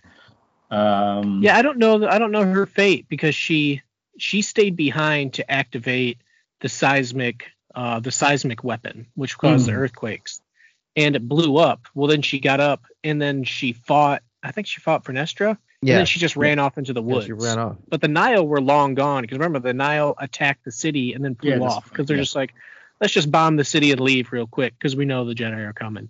And M. Campa stayed behind, so I don't really know her fate. And we don't. Well, I assume this group of Nihil are actually working for Lourna Dee. But I mean, this this actual group was under control of. Um, I've forgotten her name already. I was about to say it, and I forgot. Kara, Kira Sue. Kira Sue, which I thought for didn't isn't she on K- Kim Kimononian? Isn't she a Kimononian?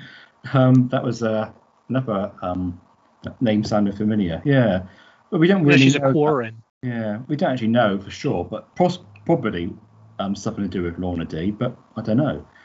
Kara, Kara's a Tempest runner, so she has her own party. Oh right, it's just doing her own thing basically. Yeah, probably sent there by Ro or whatever Yeah. because they were working on the crystals. And you know, I found that that was an interesting link. You know, where they're creating the crystals. So early technology for what would soon to be um, yes. Galen Erso's weapon. Yes.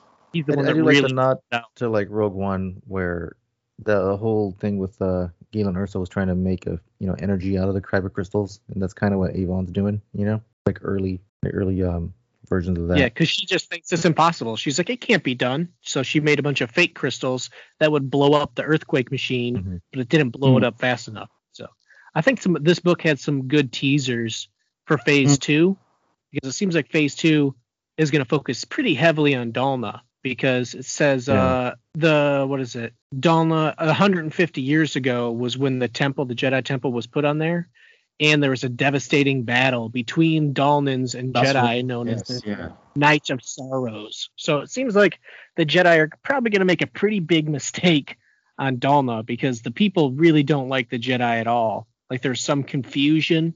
you don't think and the that Jedi that planet people. can can later on be renamed to Mustafar if it's covered in Wow. lava? It's interesting. Yes. I I wonder. don't, I don't know. I don't know how Mustafar appeared in the. Did it appear in the Old Republic? I don't know. I don't remember. It could. Oh. It would be weird to rename a planet. It would be kind of weird, but it, I mean, it does happen in real world. But yeah, But yeah, I think this was one of Would my. it help to hide the planet, to renaming it in, in an attempt to hide it? Mm. Oh, that's true. If it has something on it. That would be a very interesting tie-in, and well, might well, well, spit might well fit into the bigger picture more than we know at the moment. I think it's. I think it's a. it's quite possible. it's cool. It's a cool theory. I think it's a bit of a stretch to do Yeah. all of it because I don't know if Dalna really really has anything. I mean, I think they were just kind of getting energy. It was a small. I think they said they only had a million people on the entire planet. yeah, and they just made those berries that everybody loves to eat. Oh yeah, it was berries that they were making. That's what it was. Berries. Hmm. So I think Dalna has a big role, and after rereading the comics, Yoda even mentions being on Dalna too. So it's Dalna's going to play a big role in Phase Two, I think. But where is Yoda during all this stuff? Because I don't know if I I miss because I didn't finish reading the Adventures comics. Like He went he- off ages ago. He went off on a ship, right? Mission, didn't he? And then haven't seen him since. Yeah, he went on a mission. I just read out of the Adventures comic this morning. He went on a mission with Krix, you know, Krix and Zeen Yeah. from Adventures. Yeah, yeah, So appeared in Rise of the Star. He went off with their uh not president, but their leader, his tribe. Yoda and him went off to find Yeah. the very first piece of the leveler, and they were shot out of the sky. So I think they're crashed on a planet in Trim. I think it's Tormund Tryman. system or something like that. Yeah, but they were shot down, and that was it. I mean, I haven't heard anything from them for the rest of the time. Both of them were shot they down. Kind of, they kind of want Yoda out the way in some ways, don't they? Because everybody would see him being there with kind of Yeah. conflict, with sort of And what I they respect him to be the most But I- powerful Jedi in the, in, there is, and that you wouldn't really want him there. And plus, it gives the other ones time to shine as well. Yeah, Yeah, I agree. It's good to put like the big, you know, the big player out on the off the board for a little while. And Marchion Ro, Marchion Ro knows who Yoda is because in like the first couple issues of the Adventures comics, he's like, "Oh shoot, that's Yoda. We got to get out of here." So he definitely Oh, knows yeah, he who does. he is. And and plus, we always know that he will survive, so it's kind of um, handy to have. it. Yeah, there would be no danger. there'd be no no jeopardy, would there, and stuff, I suppose. Yeah. But yeah, this book uh, ranked really high. I mean, it was a, a real short book, but it had like a lot of information. It teased It Phase did, Two a yeah. lot. You know, it had good adventures. It had risks for the Jedi. I didn't know what was going to happen when they were towing everything around. So even kind of knowing it leads up to Fallen Star, I, I just really enjoyed this book, and this made me really like Vern. This book like really pushed it. I'm like, Well, okay, They reference obviously cares about people. in Fallen Star. They do reference Dalna and what happened there, but you don't really know because they, you know, because they just kind of Yeah, it was weird. It's one line. I'm, yeah. I'm really happy I went back and read through everything because I'm like, oh, you know, they mention so much when you read back through, knowing the end. You read everything and it mentions just so much about Dalna Yeah, and all these yeah. little pieces. You know, one single line, kind of like, oh, you know, yeah, I fought in the Clone Wars, turned into an entire movie. Now you have one planet being like, you know, oh yeah, this, oh we yeah we had some adventures on Dalna, and now you realize 150 years ago Jedi may have slaughtered a you know a planet full of people by accident. So it's like As very they as basically you do. As you do. What was Avon's fault? Well, yeah, I mean, she got off quite she got off quite gently, really, didn't you? Considering her role in that, but I mean, you can't help but feel sorry for her. I mean, she was trying her best not to help them, but also Yeah, help and them. much, and much, yeah, and much like Galen, she sabotaged it. If it wasn't for Yeah, Avon, yeah. Mm. that earthquake machine would have worked because this the scientist M. Campa was already making crystals, not really kyber crystals, but just focusing crystals. So she was making it work, and it was Avon that's like, I'm going to put some structurally unsound crystals in this thing. I guess it's better to have one planet get destroyed than a bunch of them because then they would have just took that weapon to every planet that they, you know, wanted to invade. Yeah. Because they did get destroyed, right? Yeah. I'm, I'm pretty sure. Oh, the, yeah, the planet's lost. no, It's- the um, they the said weapon. it, yeah, they said it blew up. It it just sent a shockwave. It did what it needed to before it blew up. So they can't reuse it now. So Okay, right. So after that is the big one, the big one. the, the uh, Attack of the. Clones. Uh, well, not Attack of the Clones, um, the Revenge of the Sith kind of yeah, um, it would be. Yeah. Book of this uh, of this one, which was the Falling Star, the big one. The was that some of the what's that one? The, the bigger they are, the harder they fall. Um, oh boy, yeah. Yeah, yeah. I like Mark. I like Marchion Ro in this book. He's just such a bad guy. Like do you, do you yeah. ever feel like Mr. Loverman playing in the background? Mr. Loverman. got some shaggy going on. He's there like, yeah, I'll get all the benefits. Oh my god, I forgot about that. I'll get all the benefits from I forgot but that's- really I'm not that interested at all. Did they play music in the background of the audiobook? Did you? Do they play what? Did they play They any play- music in the background on his ship? Uh, no, I don't know because we, we do actually we do get there is a bit of love action, isn't there? But we don't we hear about it. I don't think we Yeah. thankfully don't go into it. Um, but we, we know exactly, mom. we exactly what to expect from this book, thanks to the front cover really and the image on the front, which really gives it gives out the whole idea that we know that the Starlight Beacon is going to crash and burn. Yeah. quite literally. So it's kind of the the how is the uh, is how did the heck did they get away with it? Really, basically, all comes down to Well, I mean, Nihil sabotage. Um, yeah, they basically what is it like two guys that they end up sending down there? Three. Two or three, three, Yeah, it's three. and then they they have like and a cargo all- ship and it's- yeah, and they basically sabotage the, the Starlight Beacon over and like a course of a they week, have right? no idea any of this is happening because of the nameless creatures which are on on the station, which Cloud or Dole. Well, it wasn't it wasn't totally clear, was it? In that in the book, they sort of dolls. And, Yeah, I, I feel like adults because they're always like, Yeah. it feels like something's off, but I don't know what. yeah, yeah. And also, Senator, this is when it was revealed that Senator Starros is, is the mole, and she basically gave the Nihil the, the blueprints to the to the Starlight Beacon, Yeah. telling And them exactly what left. need to do and how to do it without anybody noticing that it's happening. And obviously, they wouldn't have they without the without the uh, the nameless the uh, the uh, the Force creatures thingy, they probably wouldn't have achieved it. They needed all Yeah. those elements together that the Jedi wouldn't know that what's going on. And plus, Marchion Ro had always Nihil go all over the place, attacking various see, planets. and that's what I was wondering, The Jedi if that away. was his if that was his plan all along because in you know when, the one we were talking about like was that his plan to like just blow up the planet and then just like leave and not just occupy because i don't know if he got the idea from what happened on dalna because then Blow up Um, what planet? well you know on, on this book he kept sending you know storms to go attack planets and then create you know a catastrophe so that the jedi can go out there and try to rescue people so i'm like i wonder if he that just was tried to create his plan. havoc and spread everybody thin. but Oh, was yeah, Dalna absolutely. like an inspiration for him or did he plan Dalna too I'm not Is sure the how point? down how Dalna ties into it. That's why I think that's why I'm kind of. I think they're just was the kidnapping kids Dark there, and that's That's just Because yeah, because after they tow it to Dalna, then they tow it to um whatever planet that that Eiram. Imram or whatever Ero. hear him. so- Yeah, Yeah, because they had some kind of like water shortage thing there, and they're trying to make a pump or some kind of uh trying to clean the water or do something there. there was there was a giant hurricane that the damaged it, and they had like no clean water. All their levees or whatever was broken, so they're going there to help people and help everything rebuild. And I think he just wanted to smash it. That's pretty much it. And so you got You know, all these bring people. down the symbol of the Jedi. They they start taking all these people from all these planets that they're helping, and then basically they put all citizens on Starlight Beacon, and then it gets attacked, which is genius for him. Well, because Yep, so- that's so how the the- Nihil sneak. That's how the Nihil sneak in. So the, one of the first things to do, yeah, the Nihil sort of come in right through the front door, basically, with name Like no nameless- one's paying attention. Yeah, with the nameless creatures on board, or actually rancors in one and the nameless in the in the other, as it happens. And of Oh, course, rat- No, they weren't rancors. They were um. oh, the other things, what they Raptors. Yeah, raptors. raptors. that's Rap- yeah, raptors and stuff. Yeah. So literally, because of the force creatures that were on that uh, cargo on one of the ships, the Nihil came on, the Jedi just didn't even know that there was anything dodgy coming in through the cargo bay, sort of thing. And these and these Nihil saboteurs, they basically the first thing I think they take out the comms, don't they? They actually screw with the comms so Yeah. that Starlight Beacon can't call for any help. Communications within the hub can't be uh, won't be any use either. And plus, they do it in a way that it looks like everything's absolutely fine from the central hub, so they'd have no idea that anything's being being distorted at all. And then the other plan, of course, is the bombs Mhm. to absolutely nuke it in the right place so that. Um, I don't know where did they put the bombs to? This in the middle. Did they put the bombs in the middle? So, At the very Yeah, they're in the middle. Yeah. so um, obviously a weak and they put it at the bottom. Yes, so that the Starlight Beacon sort of With rips in half. reactor. I think the top half goes down first, and then the second half comes goes down afterwards.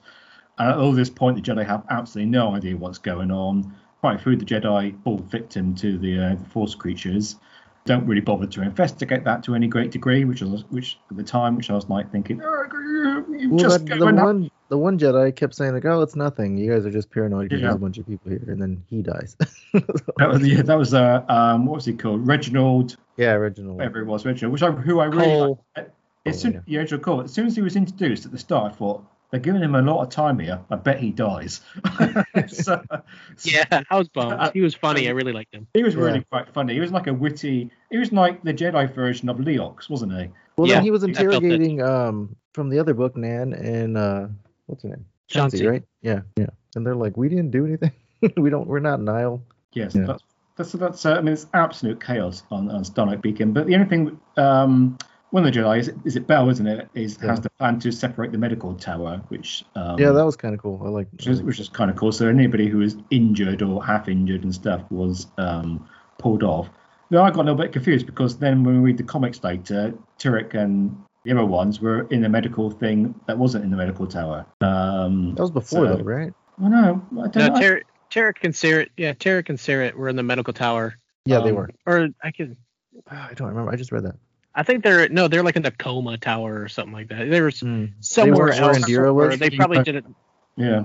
I don't How think bad they. do you feel for I don't Bell? think Bell just knew they were there. Bell's masters keep getting killed. Like, poor guy. I mean, luckily Well- they they found Indira. You know, well, I mean, in that, in the I mean, nick of at time. the, It was, I think only. Yeah, I was worried about that too. I knew she wouldn't die though because I was like, there's no way they're gonna keep killing his master. Like, she'll definitely survive. And she did. I think actually in the Fallen Star, I think only technically we only know about four or five Jedi who who die, but obviously there's a lot more because there's a lot more. Yeah, in the comic. Actually, they managed to get rid of a lot more in the comic, didn't they? Yeah, they did. I was That- surprised that- when I read that. Although technically, I would I would like to put some bingo bets on how many of them actually did survive and die in that um, Burryaga, comic thing. Burryaga, he's definitely. He's a, he's alive. yeah, right? he's a maybe. They left him as a maybe, unknown. I mean, you got to think can't- he got sucked out in the atmosphere above a planet. and Like, he was in the suit. I'd be interesting. yeah, but Leox survived. He had a little parachute in his pocket. Yeah, the Leox thing. Uh, I was confused because they were in atmosphere. They were within the atmosphere. fell? Yeah, they were in atmosphere. Wouldn't he have already. caught on fire? Not if you're in atmosphere. Look at the guy who jumped out of that Red Bull ship. He was perfectly fine. Leox is hot. I do isn't have a list of- He'd- he'd be I do have a list of the people that died in the book. okay. in the Fallen Star. Okay, yeah. Oh, In no, memoriam The only of one, the the only one that actually, the only one that really um made me sad was the name I've totally forgotten now. Um, the lady, the um, the the, the Path Seeker, um, Jedi. Oh, Orla.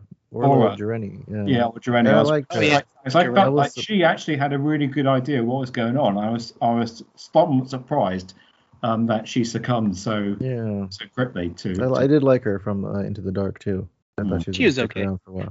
Good for me. she was just different. I, I liked her. Yeah, she was different. That's I think that's what made it her slightly more interesting than the rest. Um, Yeah, so, so yeah, Seth- so we better go a row of honor. We better have a row of honor then for those Jedi who fell victim in this book. Well, and it's Reginald Cole, like you said. Mm. Nib Assek was killed by the Yeah, Nib. Nameless. Oh yeah. You know, and it's all these Jedi are constantly falling because it's like, I can't find Reginald. Nib will go find him. I can't find Nib. Yeah. find him, and they just keep dying. You know, Let's separate. it's- no, and that's- okay. that's the power of the Nameless type stuff. So yeah, uh, just really that was some really good. Bizarre stuff, isn't there, in this? Yeah, and and obviously the very final death, and maybe one of the biggest. Uh, personally, it's not my biggest death. It's because uh, Stellan Gios decided to stay, or however you say it, decided to stay on the ship. The ship. There was, there was, yeah, there was no stopping the fallen, the falling of Starlight Beacon. So he stayed on to steer it because it was going to hit the city. So he stayed on to steer it away from the city. Do you think this is like skipping the plot and going straight to a plot strand here? Because Elzar confessed to Stenin that he had a rage and just murdered those Nihil who weren't Nihil, who were just about to save Starlight. No, he didn't. Uh, But he did kill. Right. He did. He killed them. he them. was gonna. He told Avon. He was gonna tell. Or did he end up not telling Avon? Or no, no, he, he, I think he, he, he, he confessed Avar. to Stennin. He confessed to Stennin.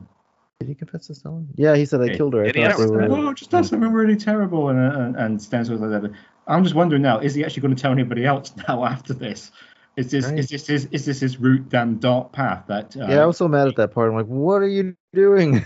like, Yeah, so that honestly that was uh to like break it down more that death was the biggest death to me because uh elzar mann has been one of my favorites since the beginning because he's struggling with the dark side when you're Mhm. confronted with so much evil that is the nihil you know sometimes you're pushed over the edge it's like kind of like batman i would never use a gun to kill anybody but then when Darkseid is blowing up the planet he pulls out a gun and he shoots Darkseid and that's what happens to elzar and it's so horrible in a good way to see him struggle with that he used the dark side to save all these people in Rising Storm. Mm. And he goes through all this training with Orla. He's at peace type of thing. And when it comes down to it, he gets down to the bottom where it just so happens to be that Chancey and Nan are going to save Starlight Beacon because Just say they're not themselves, part of the to say Nihil. Yeah. themselves, the whole time yeah. yeah. they fought they fought the nihil on the starlight beacon the whole time they tried to reestablish the um, ejector what are they the lifeboats they tried to save all that stuff because no one could get off starlight beacon Yeah, the pod. so they were trying to save everybody chancey finally gets down there she's smart enough to fix it elzar mann jumps down there in a fit of rage and chops her in half with no words asked well, had, and I had was they my not mouth been selfish, like they could have easily took the suits to uh, Elzar and told him, "Hey, we have suits. Let's go do this." But no, they wanted to just like do it and Yeah. then leave. So it's like, Yeah, That's they, they were being selfish, but man, talk talk about an arc for Elzar Mann. I mean, my heart sunk. I mean, this poor guy. and they had He just goes- killed like the guys that actually sabotaged the the ship. That's By the right. Yeah, statement. they they just got rid of the bad guys, then the, the, the real bad Yeah. guys. fanatic saboteurs from Marchion Ro who are like, listen, we're going to go down with this ship. We don't care. And Chancey and Nan were like, heck no. And then they kill them and they tried to save the ship. And They were Elzar basically Man, suicide you- bombers. yeah, and Elzar Mann, oh man, to tr- to cut them down. So now Elzar Mann has the weight of killing his friend. He has the weight of not saving Starlight Beacon because he reacted on impulse. He, you know, collapsed to anger again. And honestly, I don't know how he's going to recover. Like he, because he already happened once. Are they gonna? There's no way they're gonna do another arc where it's like, well, he's gonna go make himself feel better and be a Jedi. Like he's, I don't know what's gonna happen with him. Yeah, and I honestly hope that he's to be repeating. He used the dark side. He felt ashamed. He tried to fix himself, and now Well, he you- did it all again. No way they're gonna you tell see the, the same, same story. thing in the in the comics too with Avar and with um Sskeer. Like they're like which Jedi is not gonna fall to the dark side in, in the series? Well, that was that was one of our conversations at the very start of this. Was like, who is the Jedi that's going to turn dark and become the anti kind of Jedi? There's, there's going to be one, and we all kind of felt to start with that it was sort of like, well, it's got to be. Elzar was sort of an obvious one, one of the obvious. Well, Sskeer actually was the first obvious one.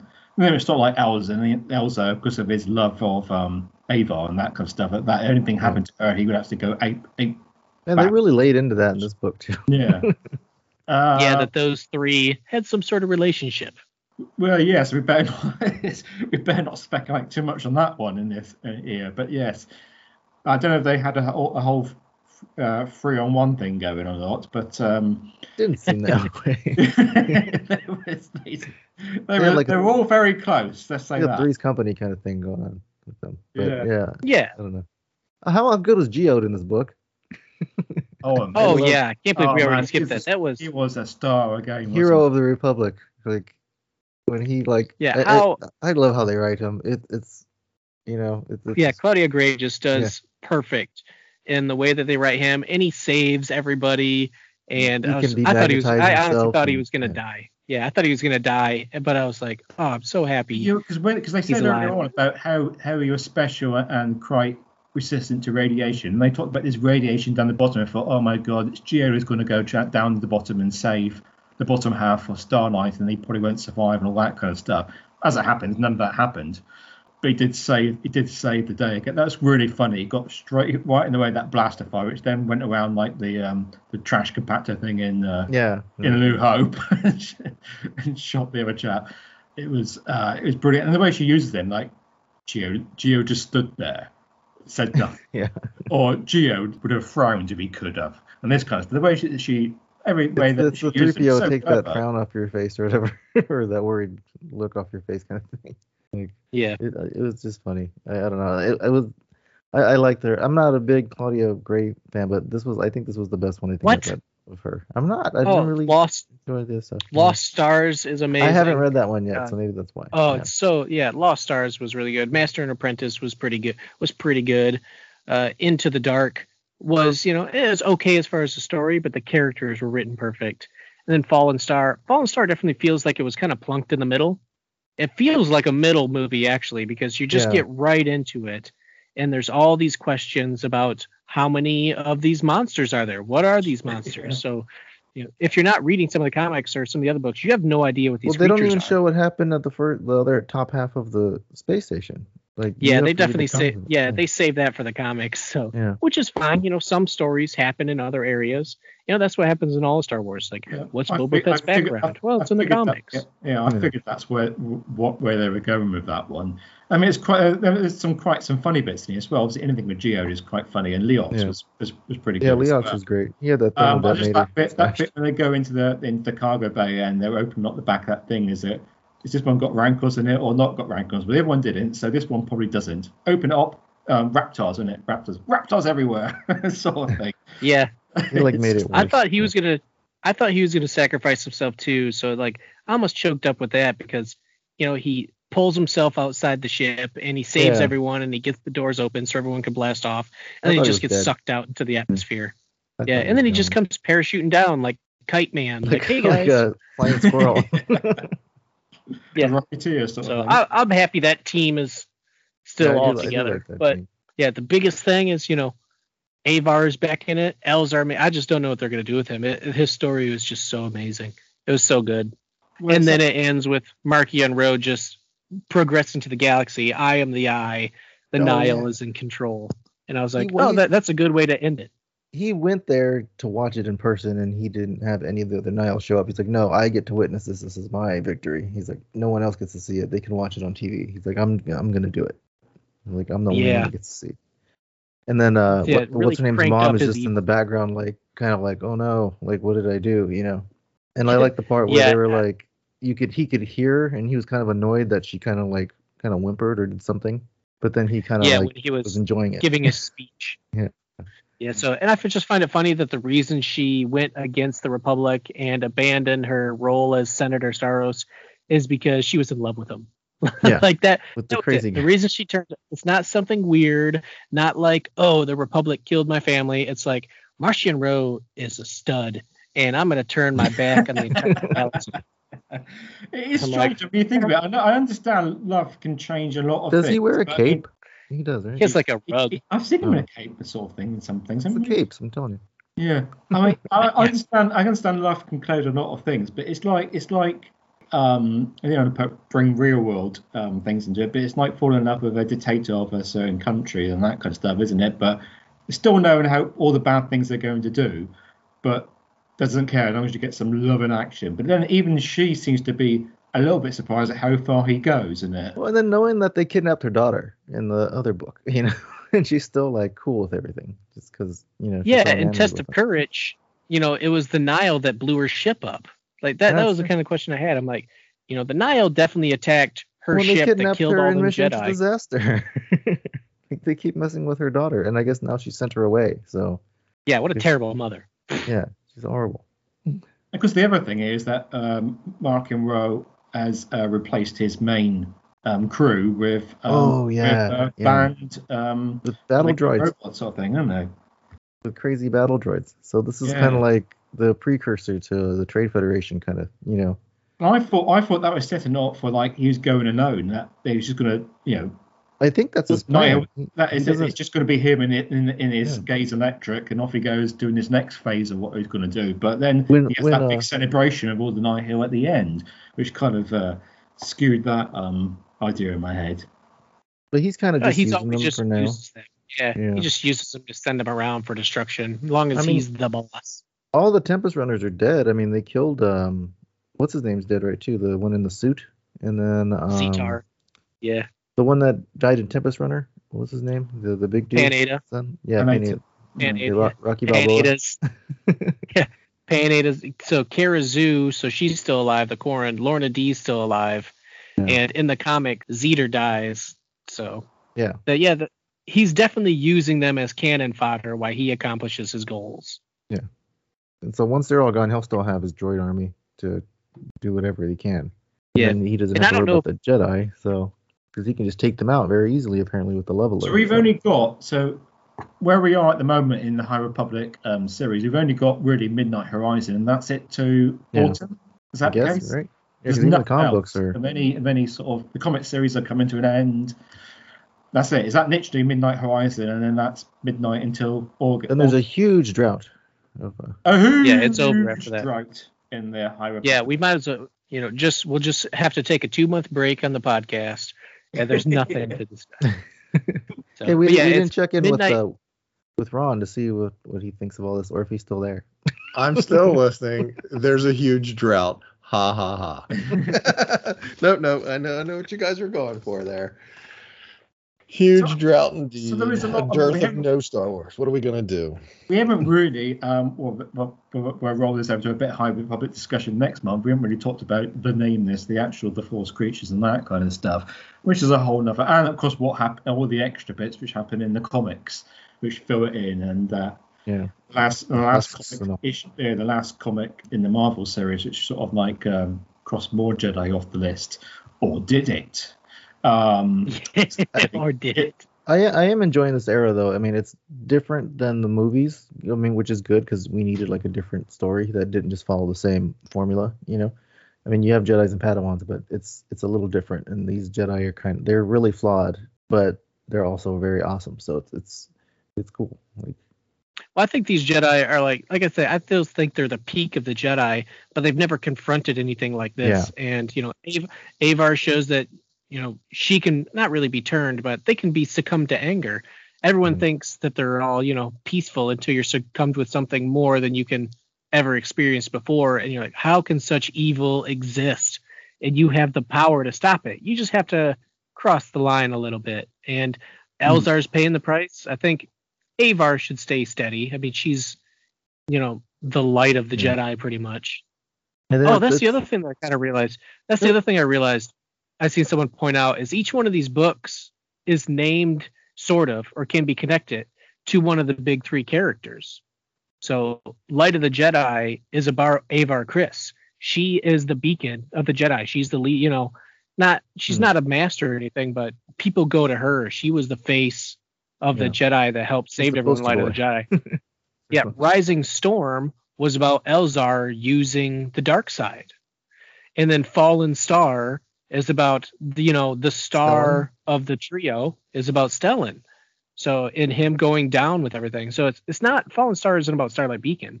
Fallen Star is you know Stellan was the most popular because he saved the Chancellor. He Yeah. was the face of the Jedi according to the TV and news articles. And he was, you know, he ended up taking over Starlight Beacon, and he was a Master Jedi. He was on the Council, and he fell. So I found that someone pointed that out online, and it was an astounding connection that each one of those three books is related to those three characters. And I was like, oh my god, it's brilliant. It's Wait, perfectly. which not which not reading the comics, and then when that part happened in Fallen Star, where he's like, "No, I'm in charge now because you abandoned your post." Like, I'm like, wait, when did this happen? Like, I was so confused, and then reading the comics, I'm like, ah, that's what happened. That and it was the same exact Yeah. scene in the comics that it was in the book. So yeah, And, and I agree. Again, Avar's Avar's another really powerful one. They had to take off the board, and they gave her her own adventure, and that's what she was doing. She went after Yeah. the Drengir, and then she went after the Nihil. I think what what's obviously what's compounding the issue for the Jedi is that at this time is because they literally are so in the dark about it all. And I, and I was thinking that I mean, do they not use the uh, the, the Jedi library at any for anything anymore at this in this era? Um, because you know you remember Obi Wan in the prequels going, oh, I got we better wonder what's going on here. We'll find out what's going on in the um. I read up up in the library. I that kind of think they're stuff. Uh, just like so lax over like a periods of like no conflict that they're just like, oh, it'll work itself out. You know, they're kind of Yeah. You know, Yeah. And like, remember, because in Mission to peacekeepers, not Disaster- soldiers. They they kind of keep reiterating that. You know. Yeah. And remember, in Mission to Disaster, the Night of Sorrows on Dalna is locked away. Yeah, the they Jedi can't have- access it. Yeah, they literally said that that's locked away from anybody from accessing. So I'm like, ooh, they definitely screwed up. Hmm.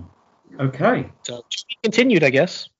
Yes, well, we certainly we've only really fleetingly um, covered all that, and we really need to um, obviously when we get to Midnight Horizon, which we might might all got round got through by, Yeah. by next time, uh, and the stuff that happens in the comments, and really we what we need to get to is understanding the state of where where it is at the moment, where we are, and and what's to come next, um, which is you know Back to the Future in some respect, isn't it? Next next phase and that kind of stuff.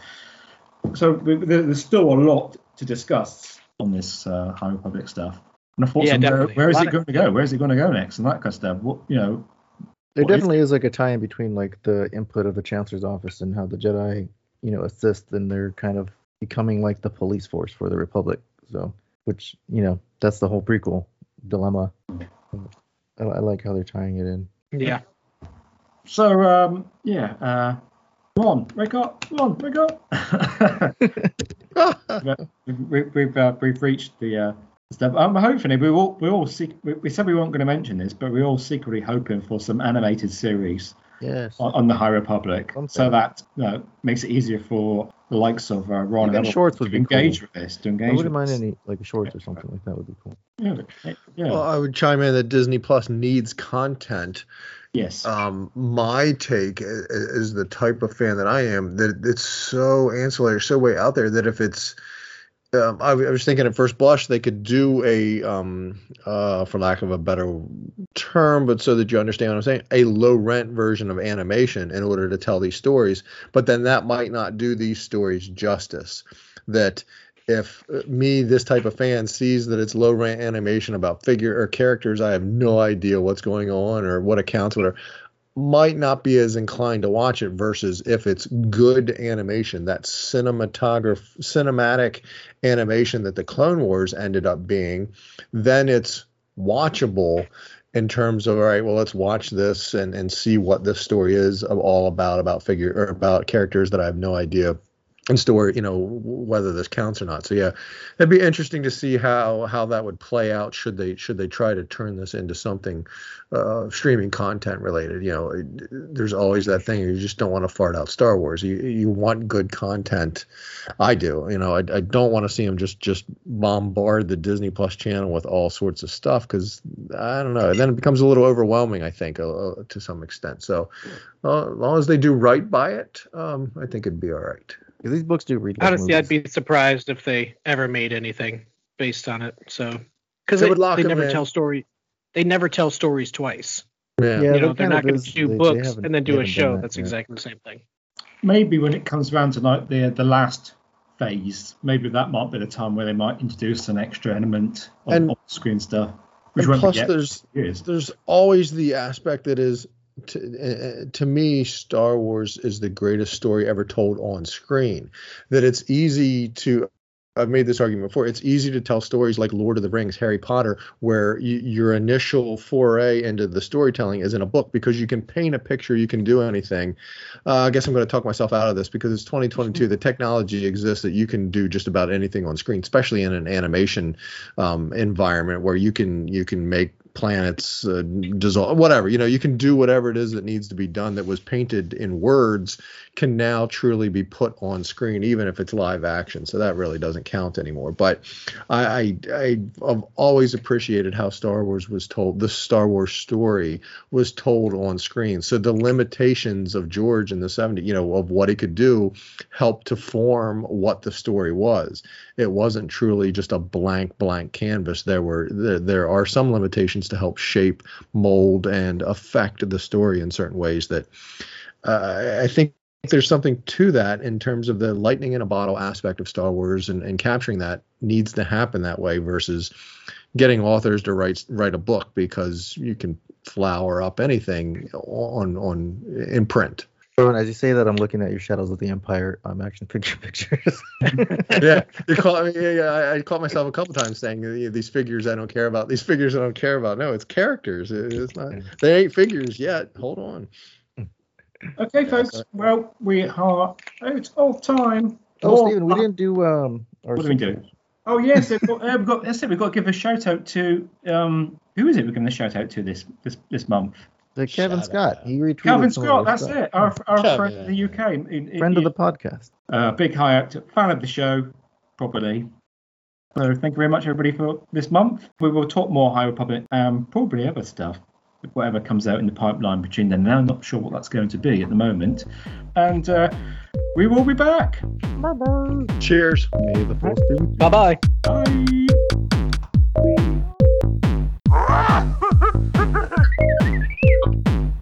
Switch off.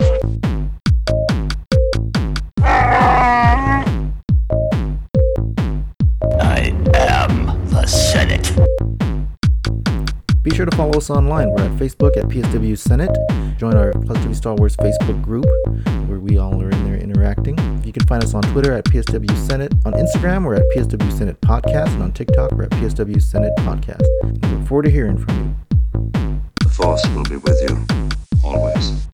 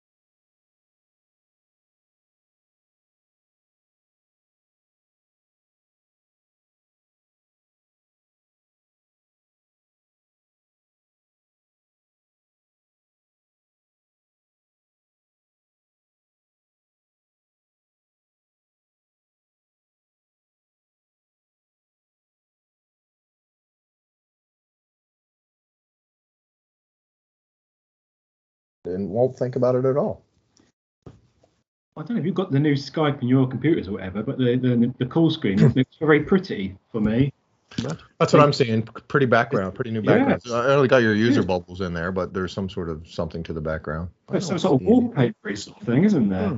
I've always thought it'd be nice if we could customize that, so that we could have we could choose went on the back. Not that not that anybody sees this, of course, but uh, it would be nice, wouldn't it, if you could do that? 'Cause if, if we all had cameras on, which we don't really want to do, I mean, we could we could change the wallpaper behind just to something funky, which doesn't always work very well, I know, but Is it just the four of us? I only see four bubbles, but maybe I yeah, just allowed all to of us. You Oh, know, Ryan should be here. Ryan better be here because Uh, I'm here. Yeah, he's here. Ryan just spoke a minute ago. He's been here. I've seen his clone trooper. Uh, no, what is that? That's a um, I think it's a fire trooper. fire troopers because it's not clone, it's storm, isn't it? Helmet. Yeah, I believe it's the helmet that uh, gets worn when uh, Mandalorian gets torched in the final episode of season one. I think it is. The big red stripe down the middle. oh yeah, that kind of was weird. I'm seeing uh, Skype is telling me yeah that the call screen beta is now active in the previous version, Oh, still yes. available in the layout picker, wherever that is, I don't know. in the picker of layouts. Wait, I can still I can still do this. Ah. oh, and it shows me that I'm doing it. All right, that's not good. That, that, that's that's lovely. That's really good. Um, What? I think the uh, I say we we're talking about the order of, of things. Um, I think I Ryan's think- talking about the order of who, what we're gonna, who's gonna. yeah, yeah, yeah. I, I just had a really quick think on the fly before as you, after you said that, and I was thinking. I was thinking something along the because a lot of the comics and the books and stuff interchange with each other. It may not be very easy to uh, to totally have it in order. So I was thinking maybe something like we'll the order. Have it organic. Yeah. Yeah, I I was thinking the order could be something like Out of the Shadows, then the comics, pre The Falling Star, then Mission Disaster, then I think Trial or Disaster is before Trial- Fallen Star, which is weird. It is Trial. Well, maybe- is it Trial Trial Trial of the Shadows, then The Falling Star, then the, then we could do the comics. But Too man, much that's to the ask average. for, for the for the for the Fallen Star? layman person, you know, for the for the informational aspect. Is it too much to ask to, to perhaps discuss maybe the re- or not discuss, but to uh, put it out there that things were released like this, but this book actually, you know, and then but here's the more chronologically order of of what Yeah, what it I- is that yeah. you're talking about. Yeah, if we was doing just books, we could, but it's just the comics which make it Mm-hmm. hard because the comics go through all the books because they're continuous. Yeah, I'm into- actually Maybe to discuss. I'm actually working on books- I'm actually working on a project that you had a is timer. chronological for yeah. And uh I'm glad I just reread all the comics. So I think maybe covering the comics at the end is better just because a Yeah. lot of the stuff It fills in the gap is discussed. and it yeah, lets it sort of And lets it's easier sort if you of kind of talk about the the, big points like Fallen Star. Yeah, it lets people talk talk about the books because books might be a bit more uh, centric to somebody, and then at the end you could talk about how, and if you even want more fill in, you know, it's, it's not necessary, but it adds and paints a bigger picture. Here's this comic series that that expands upon this story or section. Yeah, because there's like comic complete comic. pieces missing of the story in the books that is just discussed in the um. It's shown. Yeah, so maybe do that. Do the books and list the books and talk about the books or whatever. And then if we have time or at the end or whatever to say that there are some great comic series out there as well that that that fill in and, and, and really talk about the stuff that you can expand upon and have some great pieces Yeah, or that- whatever's that in it. be the best thing to do. I was just thinking yesterday. This is, Yeah, 'cause they're- this is sort of prelude to the, to what we're talking about. Just trying to think yesterday. If you only read the, the main books, like the films, the Skywalker saga, the Griffin Yeah, the of three. Republic, you would only see the Drengir for like five minutes, wouldn't you? No, they're not even in there at all. They are on Vanu. On Fa- oh no, the, Yeah, they're they're on Vanu. they're aren't they? only in the one book. They're only in Into the Dark. And then Yeah, so it. if you only read the main books, you won't even know the Drengir Yeah. exist. Except for the blurb in Rising Storm that Avar Kriss is off doing something. Oh, no, no, no, no, no. Hang on a minute. And Avar Kriss isn't in any of the other books. No, no, no. On that mission to Crash Point, they're in, but that's in junior books, isn't it? but But that's a junior book. It's not a main. yeah, but they're, it's yeah, not part of the trilogy. Quote. Don't they- They get a little mention. I'm sure they get a little mention in on. on They that, do. They just say because like, oh, they're "Oh, in the comms tower and stuff. and, and I'm sure they get a mention, but I can't remember now. But just thinking how much that just shows you, you know, well, in, in a grand scheme of them, they weren't really relevant to the main stuff. Oh, well, I that's want to say in Fallen in uh, what Rising Storm that when uh, Ram Jomaram pops up, he says that they've been spreading the Drengir seeds over everywhere, which Yeah. wasn't in the Out of the Shot, which wasn't in the Crashmore Tower book very much. They kind of like glanced over that, but that, all that stuff was in the comics, which is weird. But I've I'm caught up with the comics now, and I'm caught up with the. That's that's the that's that- the uh, uh, it's always sunny at Philadelphia meme, Ryan. Yeah, it, You know, Not yeah, only- I'm doing a lot of connection. that is Not awesome. only does this um put everything in order, it also catches the Zodiac killer. So. that, that's, that's also how Ryan hacked your your company. Uh, Yeah. uh, I'm gonna use that to find now a, he's good- the I'm gonna use that to find a good deal on a used car. I'm sure there's some equation, some part of the algorithm in there. will help me with that. That is that is just awesome. Thank you for sharing, Ryan. Yeah. I need that smile. Yeah, that project is literally everything except the only thing it doesn't include is the manga because I haven't read those. Yeah, but this is Oh. literally every comic, every book, where it falls out, and reading it all twice to see where it fits. And it's like, oh, because I like timelines, so I'm like, I want to know how the stuff falls out, have and a lays time- out. Uh, they have a release time. No, I thought they had a chronological one on the Star Wars show. No, it only says you know the High Mm. Republic era, the Galactic era. It's only Mm. like general eras. Is that like General Veers? Wa- Were you willing to post the timeline book? There's a timeline book in the R and V camping section or something. That's number one. Oh, Oh yeah. yeah, That's- yeah, we, they're releasing. This is a big. This is a big, big book that they're going to release, and it's this- it talks about all got this the news, timelines. Is this in the news? Uh, no, because it was just a general book discussion. You know, it's listed amongst a ton of books being released. So no, it's not the news. But yeah, the book seems really interesting because the author says it's multiple. They literally explain the book like it's the multiverse theory. This is Oh. all timelines from all Star Wars stories from Yeah. beginning to in multiple universes. And So I was like, oh my like- god. It's not like my Through the Years book where it just shows you this was released in this year and then after that this was released. It's So actually is it, Uh, the timeline. is it it sounds- legends? Yeah, they call it like a definitive guide, so like really Uh, could have an absolute timeline on a lot of stuff. I'm doing my head in. Brian's diagram's gonna be on page three. yeah. okay, well, we have got a lot to cover. So, um, in theory, we've got a lot to cover. So, um, well, if we don't cover it all in half an hour, but I'm sure we can. We're, we're, we'll be going long and fast through all this all. So, we, I think we best get cracking. Don't you guys think? Yep. Everybody ready? Yep. I'm ready. Okie dokie.